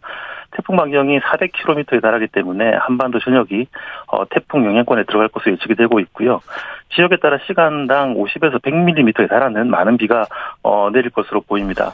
어, 이번 태풍은 이동 경로와 강도면에서 2003년 어, 매미와 어, 자주 비교가 되고 있는데요. 이동 경로는 이번 태풍과 매미, 매미가 상당히 유사합니다. 그리고 강도면에서는 어, 매미는 상륙 당시 중심 기압이 954헥토파스칼이었고 어, 최대 풍속이 초속 40m로 이번 태풍보다는 조금 작으나 이 또한 강한 태풍으로 분류되었었는데요. 네. 어, 태풍 매미로 사망 실종 131명. 100명 넘게 피했어 피해가 있었어요. 그렇습니다. 네. 재산, 재산 피해는 4조 2천억 원이 발생했는데요. 매미 당시 강한 바람과 집중호우로 인한 피해가 컸습니다. 경상남도와 어, 강원도 일대에서는 시간당 100mm에 달하는 집중호우로 침수 피해가 컸었고요. 예. 특히 경상남도에서는 해일과 강풍으로 인한 피해가 컸습니다. 마산항이 침수되었고 부산항에서는 크레인이 넘어졌고요. 네, 연구원님.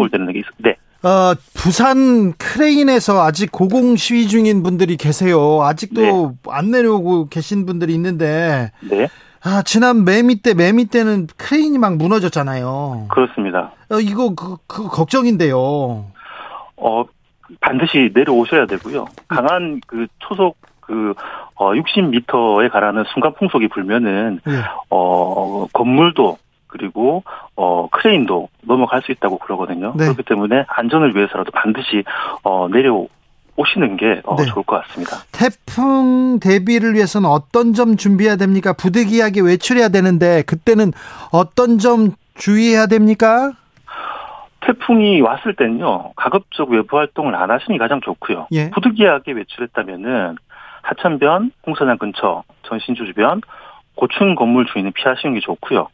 시야가 가리는 우산보다는 우비를 착용하는 것이 안전합니다. 그리고 물에 잠긴 도로에서 걷거나 운전하시는 걸 피하셔야 되는데 강한 비가 내릴 때는 맨홀이 이탈돼서 보행 중에 빠지거나 다치는 경우가 발생할 수 있거든요. 네. 그리고 나무가 쓰러질 수 있기 때문에 이는 돌아서 가시는 게 좋고 특히 침수 지역 에서 전기를 사용하시고 전, 기를 사용하고 있는 이칸판이 있다면 감전 우려도 있습니다. 그래서 최소한 3m 이상 이렇게 보행하시는 게 좋고 그리고 고층 건물 주위에서는 깨진 유리창이나 건물 외벽, 광고 시설 등이 낙하할 수 있다는 것을 항상 유의하셔야 합니다. 네, 나가지 말라는 얘기네요.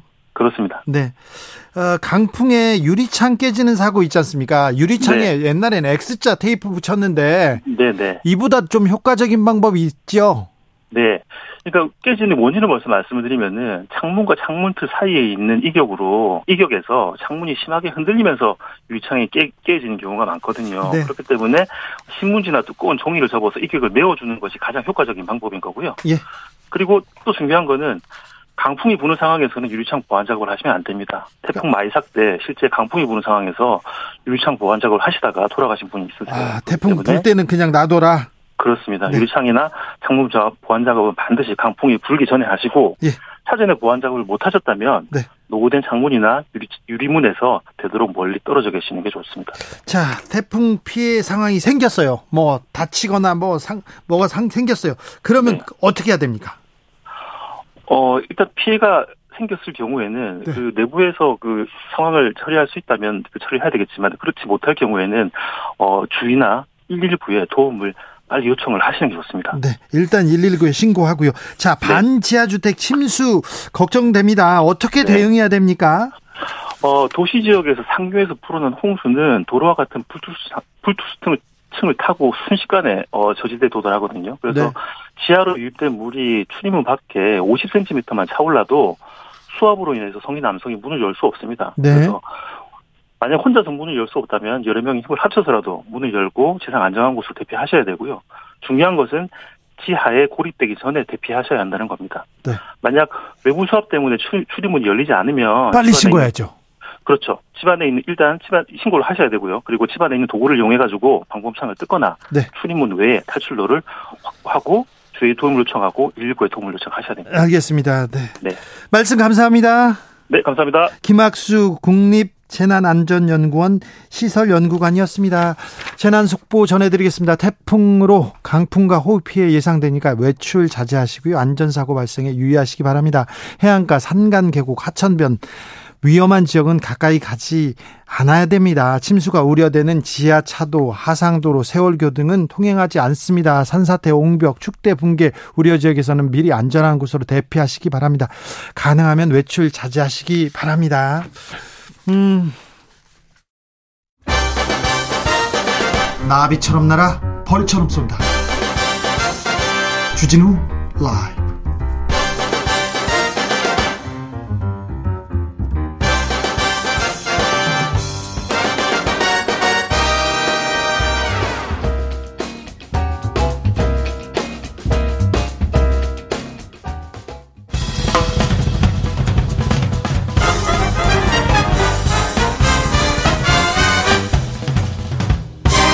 훅 인터뷰. 모두를 위한 모두를 향한 모두의 궁금증 훅 인터뷰. 오늘도 많은 일이 있습니다. 참 태풍통에도 말입니다. 국민의힘은 오늘 새 비대위 출범을 앞두고 비대위원 총사퇴했습니다.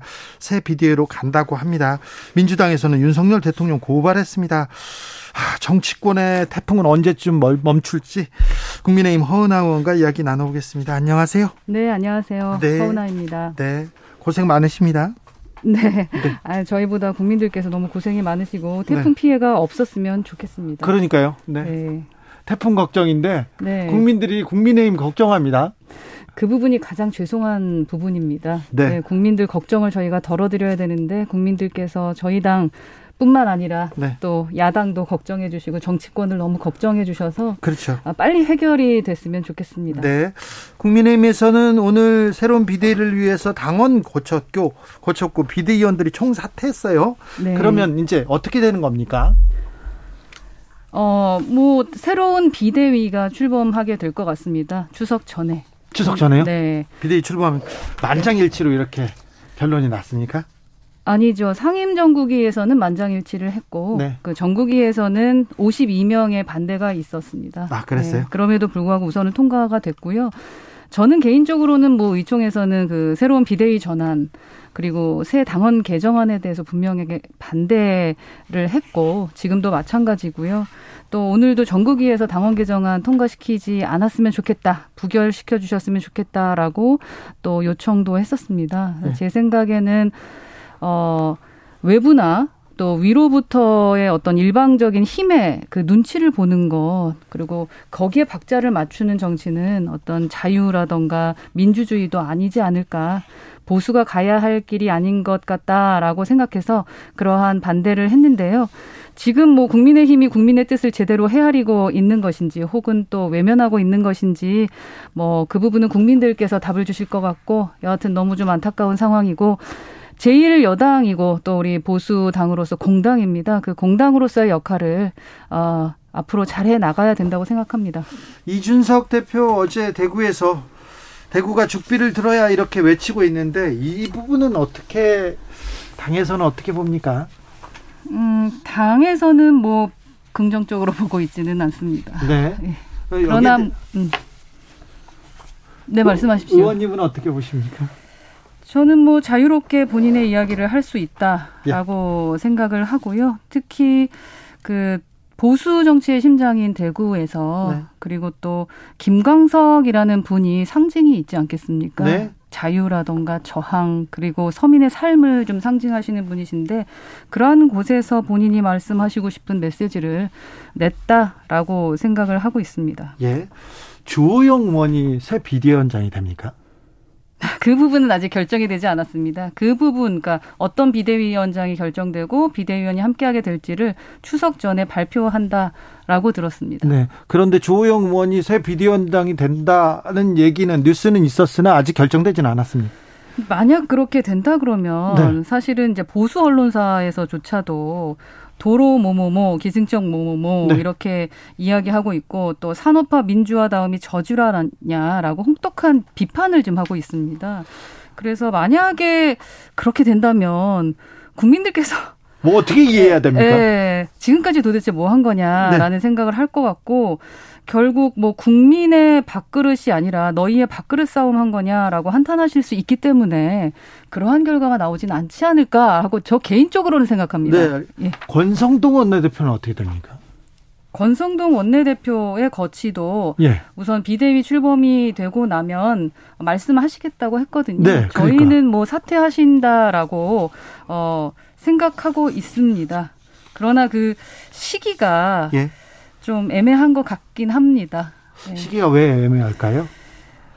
그 사퇴 시기라는 게 국민들께서 생각하셨을 때 받아들일 수 있었던 시점이 있었다라고 그렇죠. 생각하는데 네. 지금 이미 좀 지난 것이 아닌가. 네. 그래서 그 부분이 조금 아쉽고 그 사태에 대한 진정성을 얼마나 믿어주실지에 대한 부분도 있고 사실 아직은 사태에 대해서 말씀하신 부분이 아니기 때문에 그렇죠. 그 부분도 지금 이야기하는 것은 좀 빠른 듯합니다. 음, 새 비대위가 출범하면 윤핵관들은 조금 뒤로 이렇게 물러섭니까? 윤핵관들이 좀 뒤로 물러서 주십사 하고 네. 여러 어, 군대에서 이야기하고 있으니까 네. 그렇게 하시지 않을까 싶고요. 뭐 장재원 의원도 지금 게시판에 그렇게 글, 그 페이스북에 글을 올렸고 대부분 그렇게 한다고 하니 예. 어, 그렇게 되지 않겠습니까? 네. 이준석 전 대표는 또 윤리에서 추가 징계 받을까요? 추가 징계를 할 것 같다라고 말은 하고 있습니다만 근데 저는 그렇게 되지 않는 것이 정상이다라고 생각을 합니다. 그 보수의 가치에서 가장 핵심적인 것이 자유와 정의입니다. 예. 뭐 타인의 자유를 침해하는 것까지는 허용되지 않는 것이 자유의 한계가 있습니다만 네. 내부의 일에 대한 비판의 자유마저도 과도하게 해석을 해서 또 그걸 억제하고 자유 그 자체를 부정하는 것은 정의롭지 못하다라고 네. 저는 생각을 하고 그래서 이준석 대표에 대한 징계 논의에 대해서는 뭐 자유와 정의라는 보수의 핵심 가치를 잊어서는 안 되기 때문에 그 부분에 대해서 윤리위가 생각할 거라고 생각합니다. 네. 소신을 말하는 정치인 허은하 의원이 오셨으니까 이것저것 다 물어보겠습니다. 아, 상당히 빠르게 막 네. 진도가 나가네요. 네, 이것저것 좀 대본하고는 전혀 상관이 없기 때문에 안 보셔도 됩니다. 그냥 물어볼게요. 어디서 뭘 찾아야 되나 지금 고민 중입니다. 찾지 마세요. 찾지 마세요. 어, 추석 추석 밥상에는 차례상에는 어떤 정치적인 이슈가 올라갈까 이 얘기가 올라갈까 저 얘기가 올라갈까 어떤 얘기가를 올릴까 이런 고민이 있을 텐데 아무래도 윤석열 대통령의 지지부진한 지지율 얘기가 나올 수밖에 없을 것 같아요. 왜 이렇게 지지율이 낮을까요? 인기가 없을까요? 지지율이 낮은 것은 뭐 어, 윤석열 대통령 스스로의 어, 잘못도 있을 것이고 네. 그리고 옆에서 보좌하는 분들의 잘못도 있을 것이고 또 또한 국민의 힘의 잘못도 있고 어, 더불어민주당의 잘못도 있겠죠. 정치하는 네. 사람들이 잘못해서 아니겠습니까? 저희가 잘해야죠. 네. 어떤 점을 보완하면 좀 나아질까요? 대통령께서요? 아, 대통령이나 국민의힘에서 국민의힘은 더 고만 싸워야죠. 네, 고만 싸우고 국민의 눈높이에 맞출 수 있도록 좀 노력하는 부분이 필요하다라는 생각이고요. 예. 정치는 기술이 아니라고 생각을 합니다. 정치는 어떤 역사적인 흐름 안에서 그 안에서 저희가 풀어야 될 숙제들을 어떻게 풀어가느냐에 대한 어, 문제라고 생각을 하거든요.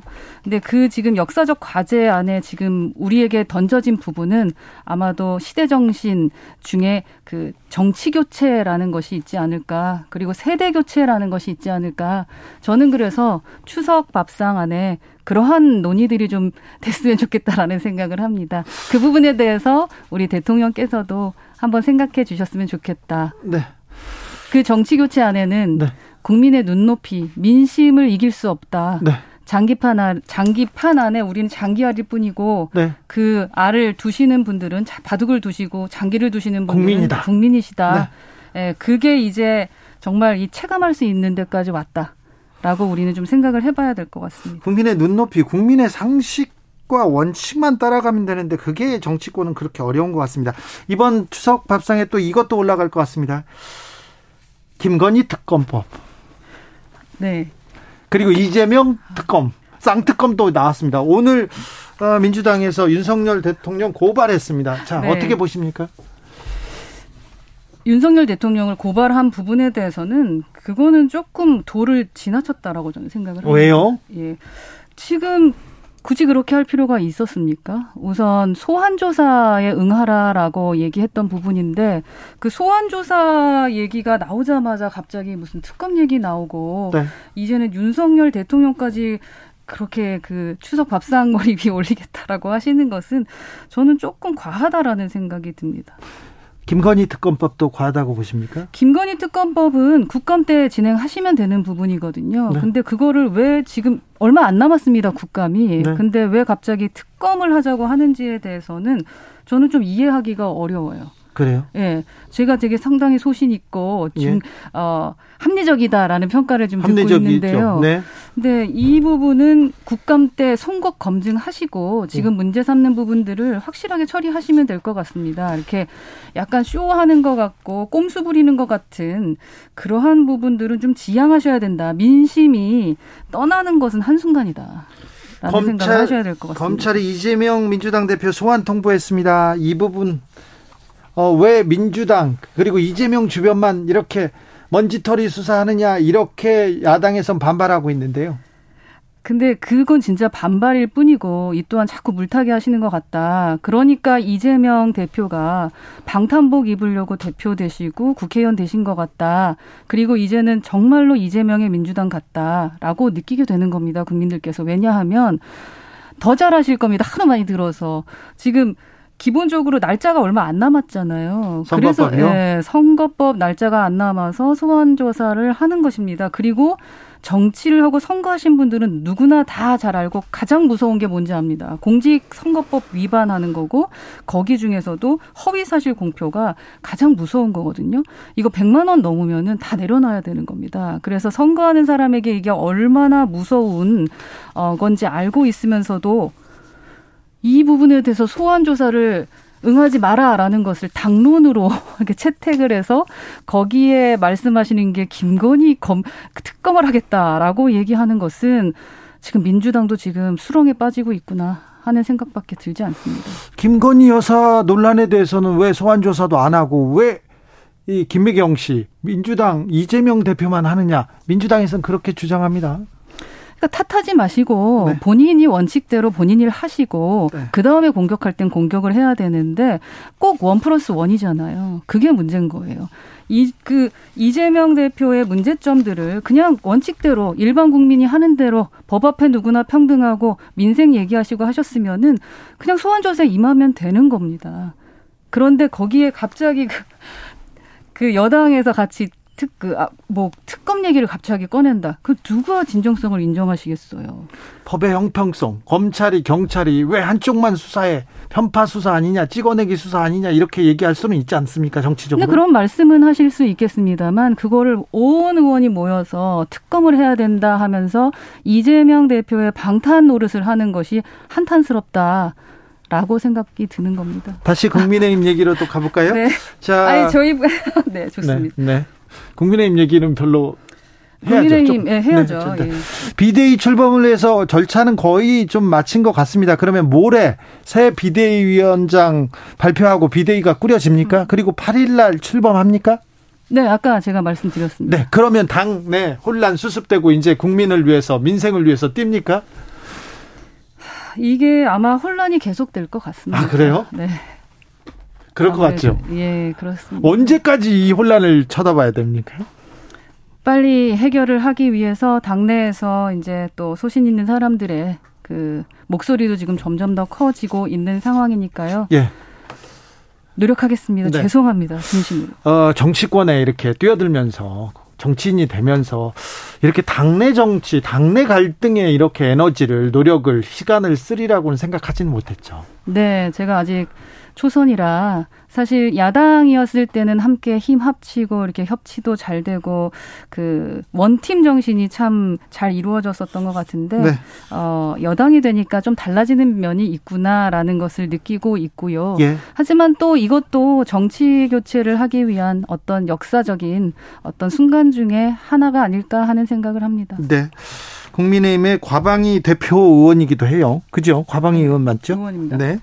공영방송 지배구조 개선법을 비롯한 언론개혁 문제 어떻게 추진할 생각입니까? 국민의힘에서는 의원님은 우선 저는 어 지난 2년 동안도 과방위에서 일을 했거든요. 예, 예. 예 거기서도 그뭐 공영방송 지배구조 개선에 대한 얘기를 했었기 예. 때문에 예. 그 부분에 대한 물어봅니다. 네, 제 생각은 바꿀 생각이 없어요. 예. 그리고 또 우리가 여당이 돼서도 또 바라봐야 될 지점들이 있을 텐데 현 정부 국정 과제를 보니까 미디어의 공정성과 공공성을 확립해서 국민 신뢰를 회복하자는 것이 어, 국정 과제이거든요. 네. 이 부분에 대해서는 어, 사실은 저희가 야당일 때 상당히 많은 이야기를 했는데 현그 현재 야당은 그러니까 그때 여당이었던 더불어민주당은 계속 이렇게 그 방치를 하시더라고요. 그러니까 계속 방치를 하시다가 갑자기 이제 야당이 되고 나서 한 달여 만에 방송법 개정안을 들고 나오셨어요. 그래서 지금 상당히 혼란스럽긴 합니다. 네. 그래서 이게 야당이 되자 재빨리 야당에 유리한 내용의 법안을 내고 그리고 또 그 이걸 언론 개혁이라고 포장을 하고 일방적으로 자꾸 밀어붙이려고 하는 거. 이거 국민한테 부끄럽고 송구스럽지 않을까 하는 생각이 들어서요. 여튼 저는 제 소신을 지켜가면서 공영방송이 공영방송답게 네. 어, 국민들한테 부끄럽지 않게 네. 뭐 요즘에 뭐 잘하는 부분들도 있고 또 여전히 아쉬운 부분들도 있기 때문에 그러한 부분들에 대한 올바른 지적들은 있어야 된다라고 생각을 합니다. 네. 공영방송 지배 구조를 개선해서 국민을 국민만 바라보는 그런 공영방송 만들어야 된다. 그 소신은 아직 유효하시죠. 그럼요. 그렇죠. 예, 국민들이 세금으로 내시고 계시니까. 네. 네. 과방위원장, 정청래 위원장, 어, 어떻게 보세요? 전 개인적으로 그 음반도 같이 냈었고요. 그렇죠. 예, 개인적으로는 정청래 의원님을 네. 어, 좋게 봅니다. 네. 근데 아, 위원장으로 오셨을 때 내가 알던 정청래 의원이 맞나라는 생각이 들었습니다. 변했습니까? 어, 상당히 독선적이시고 그리고 상당히 저희가 바라봤을 때는 이제 어른한테 이런 단어가 어울릴지 모르겠습니다만 너무 무례한 진행을 하시더라고요. 그래서 아, 그래요? 예. 그러니까 그래서 제가 좀 한마디 했었었죠. 음, 소통하자 그러고 함께 일하자 하시면서 어 실제로는 그렇지 못해서 수박 소통하시는 부분에 대해서 말씀을 드렸는데 어 그거에 또 분노를 하시는 걸 보면서 어 조금 아, 앞으로 어떻게 내일 이제 저희가 모입니다. 민주당 예. 의원들하고도 토론 잘하시기로 유명한 허은하 의원님하고 지금 정청래 위원장하고 지금 소통이 잘 안 됩니까? 어, 지금은 좀 잘 안 돼요. 아마 최고위원 나가시느라 바빠서 그러신 건가 싶은데 최고위원이 되셨으니까 이제 위원장을 내려놓으실 줄 알았는데 또 그냥 하신다고 하시더라고요. 네. 그래서 아마 계속 뵙게 되지 않을까 싶고 네. 기존에 소통하듯이 좀 소통해서 네. 어, 과방위에서도 지금 쌓여 있는 법안들이 상당히 많거든요. 그 네. 부분 좀 잘 진행됐으면 좋겠고 과방위 안, 안에 저희 민주당 의원 최고위원이 네 분이나 계십니다. 그래서 아마 상당히 어, 시끄러운 어, 위원 상임위가 되지 않을까. 알겠습니다. 싶습니다. 그래도 끝까지 토론하시고 국민의 열심히 소통하겠습니다. 소통해 주십시오. 감사합니다. 국민의힘 허은아 의원이었습니다. 감사합니다. 감사합니다. 교통정보센터 다녀올게요. 이현 씨.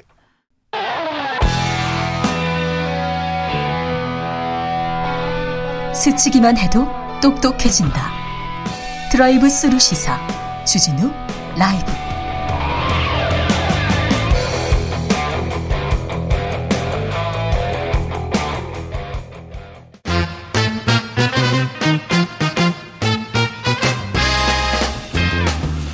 뉴스와 화제, 여론조사, 빅데이터로 집중 분석해 보겠습니다. 여론과 민심.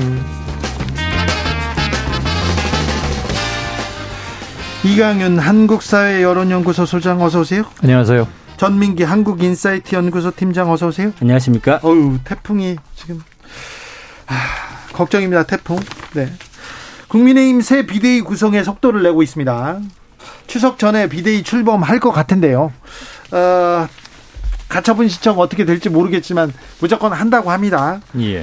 아, 어떻게 국민들은 어떻게 보고 있습니까? 그 이준석 대표 전 대표를 바라보는 게 한 세 가지 흐름인데 참 미묘해요. 네. 그래서 아 이 문제를 정치 성향별 세대별로 어떻게 보고 있는지가 중층적으로 누층적으로 이렇게 겹쳐 있는 듯한 건데요.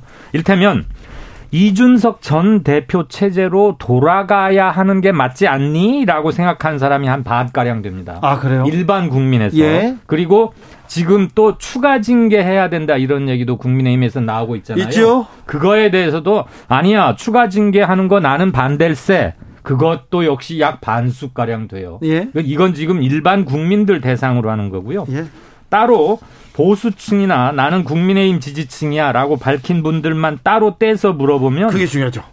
보수층의 51.3%, 둘 중 하나. 국민의힘 지지층의 67.3%, 열의 거의 7명은 이준석 체제 말고 새 비대위 체제로 가야 한다. 네. 이준석은 이제 좀 빠지는 게 낫겠다라고들 답하고 계십니다. 그러니까 일반 국민과 국민의힘 지지층 사이에서 아주 확연히 다른 견해를 보이는데 또 하나 이준석 전 대표의 확실한 지지 기반이라고도 일컬어졌던 지금은 조금 약하긴 하지만 2030 층에서 그럼 이준석 전 대표에 대해서 매우 지지하고 호의적이냐? 꼭 그건 그렇지 않아요. 네. 그 성상납 의혹 아직 이게 확실히 혐의가 드러나거나 처벌 그런 건 아니지만 이런 얘기가 제기되었다는 것 자체만으로도 그들은 꽤 못마땅해하고 비판에 비판하는 분위기가 더 훨씬 많습니다. 네. 여론조사 개요도 말씀해 주십시오. 아, 뉴스 토마토가 여론조사 기관 미디어 토마토에 의뢰해서 지난달 30 그리고 31일 이틀간 만 18살 이상 전국 성인 남녀 1,031명 대상으로 실시한 조사입니다. 전국 아 저기 중앙선거 여론조사 심의위원회 홈페이지 보시면 되겠습니다. 천민기 팀장님 네. 비대위에 대해서는 어떻게 생각합니까? 네. 국민들은 지난 일주일 동안 3만 9,457건의 이제 문장이 생성이 됐고요. 뉴스와 커뮤니티 블로그, 트위터, 인스타 이곳에서 text mining 기법으로 문장 키워드를 분석한 결과고요. 비대위 관련해서는 일단 4명의 인물이 등장을 합니다. 네. 윤석열 대통령, 주호영, 이준석, 권성동 이렇게 네. 세 분이 이제 가장 핵심 인물로 드러나고 있고요.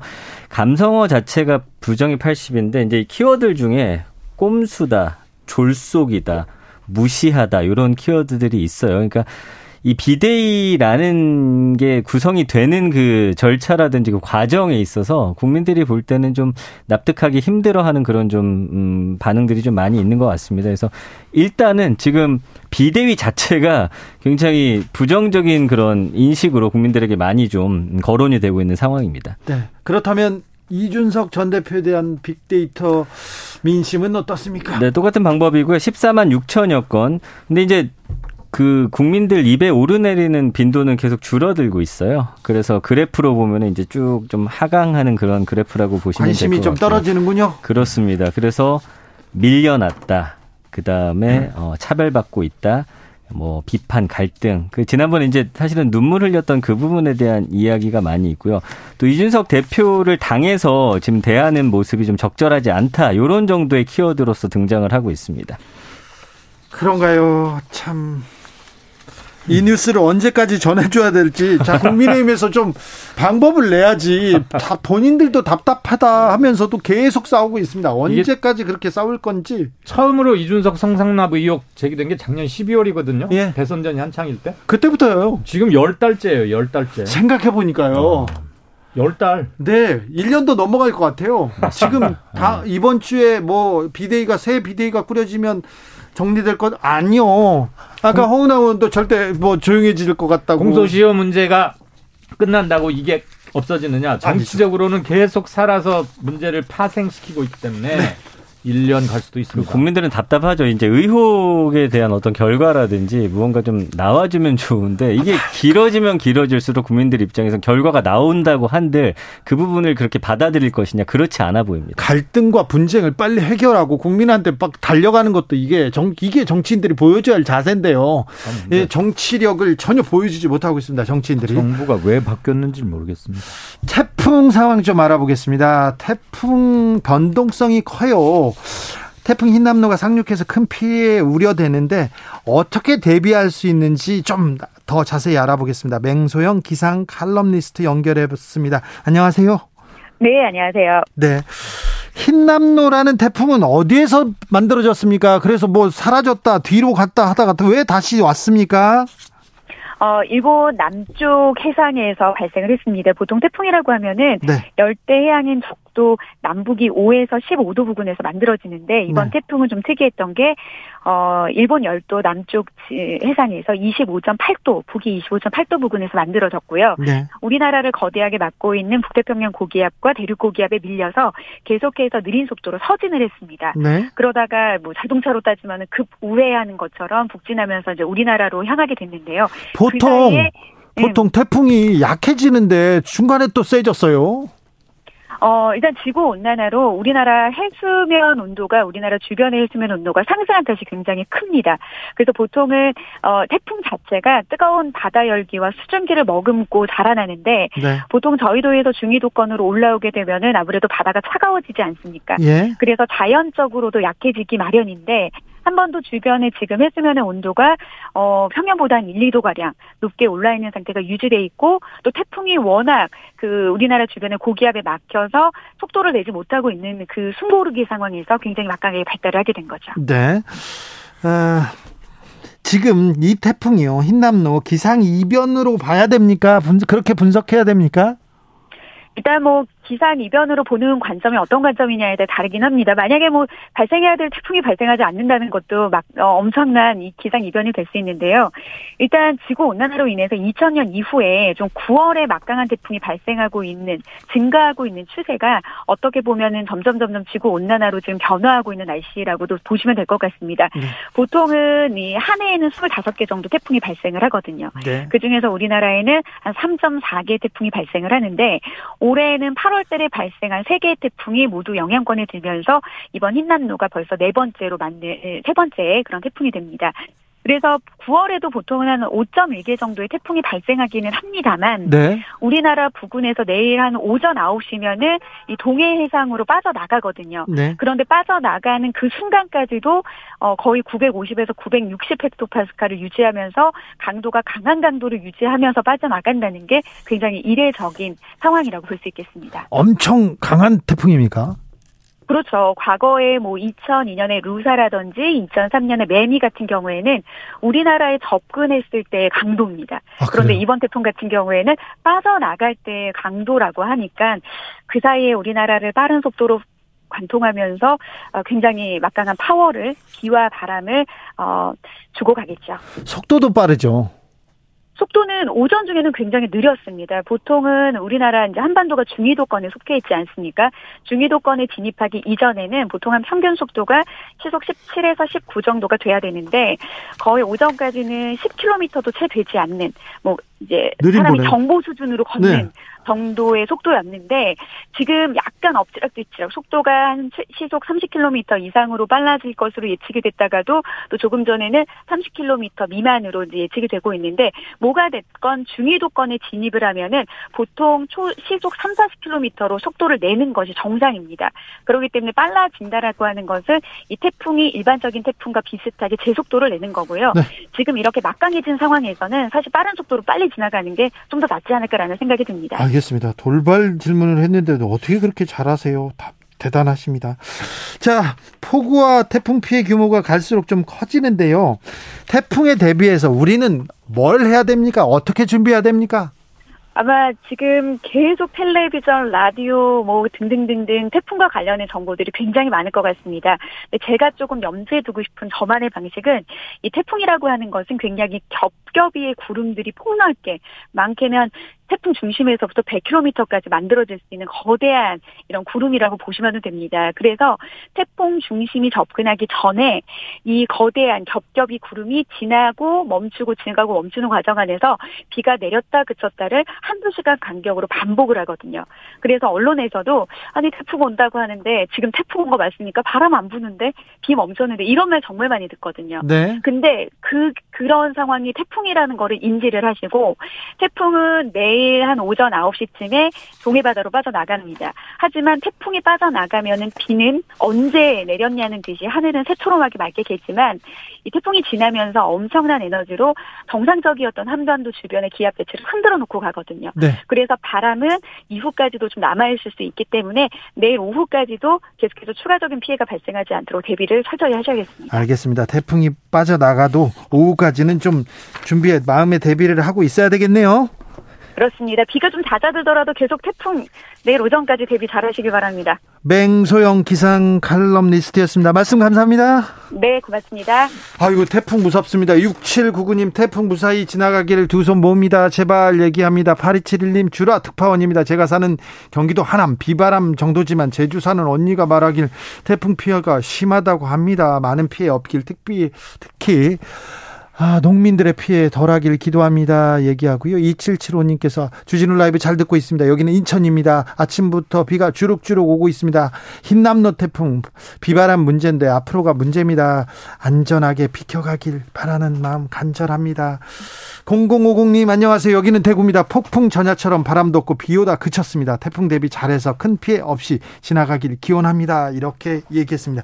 태풍 관련해서 어 저기 네. 시민들 국민들은 어떤 거 가장 궁금해합니까? 일단 음, 피해 그다음에 경로라든지 네. 어, 그다음에 위력, 세기 이런 키워드들이 가장 많이 나오고요. 그리고 이제 매미하고 지금 가장 많이 비교가 되면서 2003년 그 태풍이죠. 가장 많은 피해를 줬던 그 정도 급의 태풍이기 때문에 굉장히 좀 긴장하는 모습들 많이 보여주고 계시고요.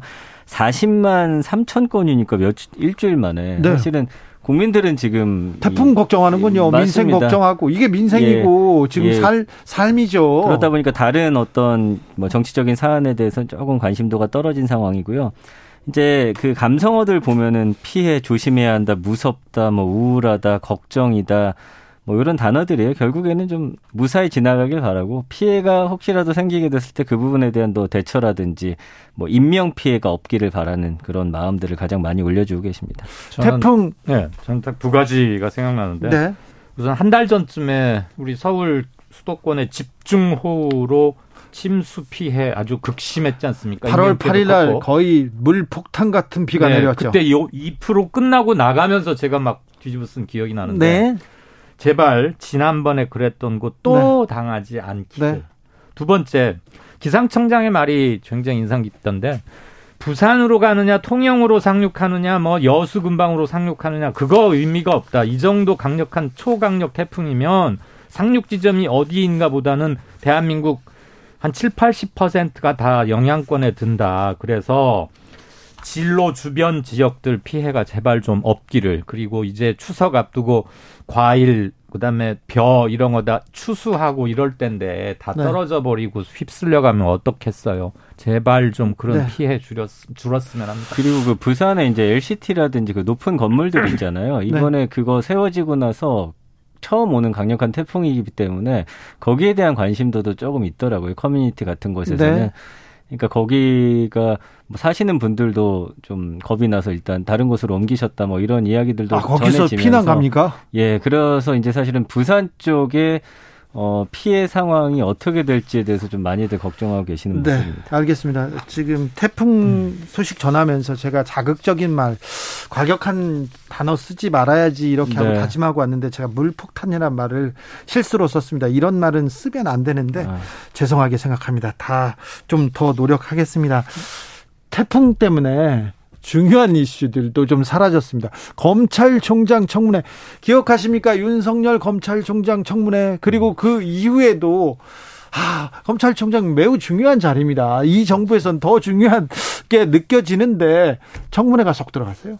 그러게요. 근데 지금 뭐 태풍에다가 여야 각 당의 사법 리스크 관련 그다음에 국민의힘의 내홍 이런 음. 것 때문에 상대적으로 뉴스에서 묻히긴 하는데 그리고 이번 검찰총장을 두고 뭐 허세 총장이다, 바지 사장이다 이런 얘기까지도 일부에서는 굉장히 모욕적인 말이지만 네. 그런 게 일부 나왔던 것도 사실입니다. 저희가 그렇게 판단한다는 게 아니고 뉴스 중요성에 비춰서 묻히긴 했는데 그 뭐 자녀 재산 형성 이런 것 가지고도 좀 말이 나오고 있고 무엇보다도 윤석열 한동훈 체제에서 얼마나 검찰의 독립성, 중립성을 지켜나갈 수 있을지 관심을 모으고 있는데 과연 그걸 청문회에서 얼마나 담보 받을 수 있는지 네. 확인할 수 있는지는 조금 물음표가 남긴 하죠. 지금 당장 민주당에서는 이재명 그리고 김혜경에 대해서는 집중적으로 수사하고 나머지 반대편에 대해서는 봐주게 하고 있지 음. 않느냐 특검하자 이 얘기가 나왔어요. 검찰총장의 어깨가 무겁습니다. 그래, 그럼요. 그래서 오늘 오후에 민주당에서도 또 고소장을 서울중앙지검에 냈잖아요. 네. 지금 양측이 법적인 것은 2대2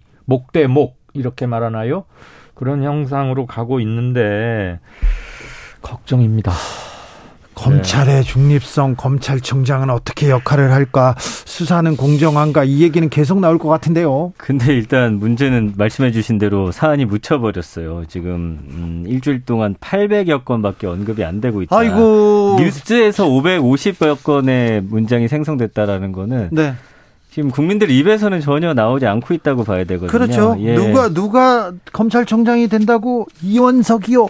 그런데 그 이원석이란 이름도 지금 뭐 회자되지 않습니다. 모르는 분들도 많으시고요. 네. 이제 다만 여기서 우리가 좀 눈여겨 봐야 할 것들이 사실 이거 굉장히 중요한 자리인데 국민의 관심도에 따라서 그냥 넘어가고 어떨 때는 그걸 물고 늘어지고 이게 맞는 것이냐 시스템적으로 걸러내야 되는 게 맞다는 거죠. 그래서 국민들은 모든 인사청문회를 볼 수 없으니까 그 사안을 정치적으로 넘어가려는 이런 태도들도 사실은 좀 부정적으로 보는 입장이어서 네. 우리의 관심도도 중요하지만 사실은 태풍이나 이런 게 왔을 때 사실 그쪽에 쏠릴 수밖에 없는 상황이거든요. 팀장님, 그러면 네. 지금은 추석 앞두고 오니까 네. 그 국민들의 관심사는 어디에 가 있습니까? 차례상에 가 있습니까? 아니면 그 아까 말씀드린 데 태풍, 그 다음에 이제 경제, 밥상, 물가, 물가에 물가. 가장 관심이 많고요. 그렇죠. 물가에 가, 가, 가, 있죠. 그렇습니다. 그리고 이제 뭐 계속해서 이제 투자라든지 그 다음에 은행에서의 어떤 빚이나 이런 키워드들이 많이 등장을 하니까 가장 먼저 이번 정부가 신경 써야 할 부분은 이쪽이 아닌가 싶어요. 국민들은 이쪽 키워드를 굉장히 민감하게 반응하고 있고요. 언급량 자체도 솔직히 훨씬 더 높으니까요. 물가 걱정입니다. 환율 계속 오르는데요. 그래서 물가는 뭐 이 정부 출범하고서 가장 부여받은 첫 맞닥뜨린 첫 번째 숙제가 금리, 물가 이런 네. 거였잖아요.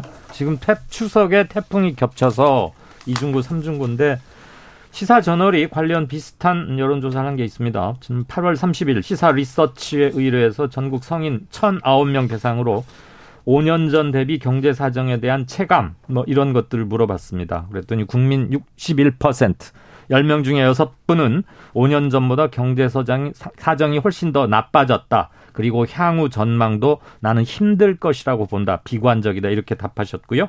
선생님은 서민, 중산층, 빈곤층 등등등 상류층, 중산층 어디에 해당한다고 서로 스스로 생각하고 계십니까? 여쭤봤더니 꽤 큰 변화가 생겼습니다.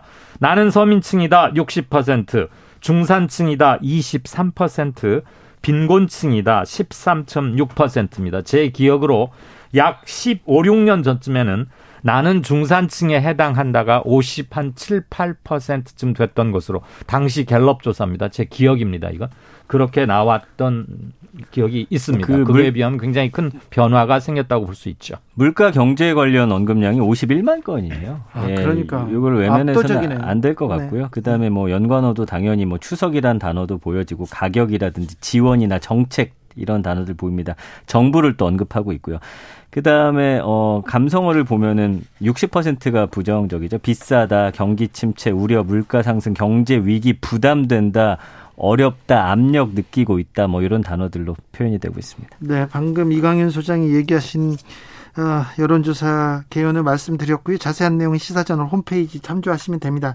물가가 중요한데 물가를 어떻게 할 것인가 여기에 대한 고민을 정치권에서 조금 내놔야 될 텐데 여기에 대해서는 생각하지 못하는 것 같습니다. 않는 것 같습니다. 그리고 또 아, 경제가 나 나아질 것 같아. 이렇게 생각하는 사람이 드, 드물어요. 사실 올해 말까지는 계속 어려울 거야. 이게 국제적으로도 어려울 거야.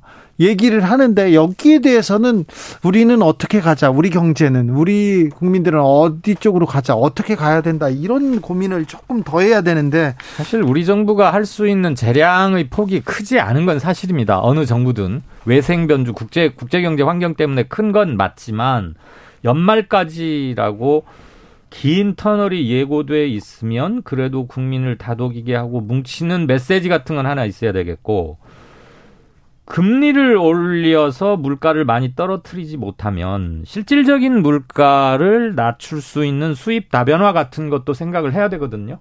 중국과 물가가 좀 싼 데서 뭘 들여온다거나 네. 일시적 수급의 수급 불균형에 의한 일시적인 물가 폭등 이런 것은 막으려고 애를 써야겠죠. 물류 같은 거 더군다나 태풍 이후에 그게 굉장히 중요할 텐데 이번 추석 그리고 추석 이후의 경기를 잘 좀 특별히 더 관리를 하셨으면 좋겠다 그런 생각 듭니다. 민, 민심은 아무튼 물가, 생활 경제에 대해서는 항상 관심이 있군요. 그렇죠. 근데 최근엔 좀 더 높아진 상황이고요. 네. 아무래도 어려울다, 어려울 것이다. 뭐 이게 가장 국민들의 화두 아니겠습니까? 네. 예. 먹고 사는 거 이상 가는 예. 문제가 어디 있습니까? 여기에 추... 이렇게 뭐 음. 이슈를 던져야 되는데. 네. 그러다 보니까 이제 추석 선물도 좀 양극화 현상이 좀 벌어지면서 이제 가성비를 좀 따지는 그런 선물들이 좀 많이 언급이 되고 있어요. 그래서 과일이라든지 네. 그 지난 설 때는 어, 건강 보조 식품이라든지 이런 부분에 좀 있었다면 요즘에는 부피는 크지만 좀 가격대는 그래도 좀 저렴한 아, 걸로 좀 찾으려는 그런 움직임들이 있습니다. 이강윤 소장님, 네. 추석 선물이 줄고 있지 않습니까? 요새는 추석 선물 많이 하고 막 인사들 하러 간다 이런 얘기도 많이 줄은 것 같아요. 네, 주변에서도 잘 못 보겠어요. 그래요? 이게 나라 형 아니 개개인들 살림살이 형편이 어려워서인지 아니면 주고받는 문화, 미, 미덕 이런 게 사라져서인지 아니면 디지털 온라인 이런 걸로 주고받아서 그런지 근데, 아니면 음. 선물 이런 거 자체가 줄고 있는 건지. 근데 뭐 국회의원 음. 의원회관실엔 아직도 막 많죠. 쌓여 있던데. 이제 네. 2030 세대들 같은 경우는 추석 선물하면 가족 외에는 뭐 다른 키워드는 많이 안 나오거든요. 그러니까 주변 챙기는 문화는 점점 좀 사라지지 않을까라는 저는 개인적으로 그런 생각을 합니다. 자, 그 전민기 팀장님, 네. 어, 이번 추수, 추석 밥상에 어떤 주제들이 올라올까요? 글쎄, 그거는 제가 근데 좀, 예, 예. 팀장님, 음. 팀장님 가족, 네. 가족들은 무슨 얘기 할까요? 모여서? 저는 아버지랑 이제 하기 싫지만 정치 얘기를 좀 많이 하게 돼요. 아무래도. 아, 네. 예. 그 좀, 어, 늘 이게 이제 안 하려고 해도 부딪히게 되는 좀 사안이기는 한데. 아, 그렇습니까? 예. 좀 부딪힙니까? 그렇지만 어쨌든 아버님의 그 논초도, 네. 어, 이 국민들이 잘 먹고 살아야 된다니까요. 예. 네. 소장님. 사이좋게 잘 살자. 그런 얘기 할 겁니다, 아마. 그래요? 네. 그런 얘기만 하면 평화롭게. 평화롭게 살기 힘드니까 우리끼리라도 네. 평화롭자. 아무튼 태풍 조심하시고요. 추석 대비도 좀 잘했으면 합니다. 네. 정치권에서 못하니까 우리가 하자고요, 그냥. 전민기 팀장님 그리고 이강윤 소장님 오늘도 감사했습니다. 고맙습니다. 추석 잘 세십시오. 네, 주진우 라이브는 여기서 인사드리겠습니다. 아, 태풍이 올라오고 있습니다. 내일까지는, 내일 오후까지는 잘 대비하셔야 됩니다. 저는 내일 오후 5시 5분에 돌아오겠습니다. 지금까지 주진우였습니다.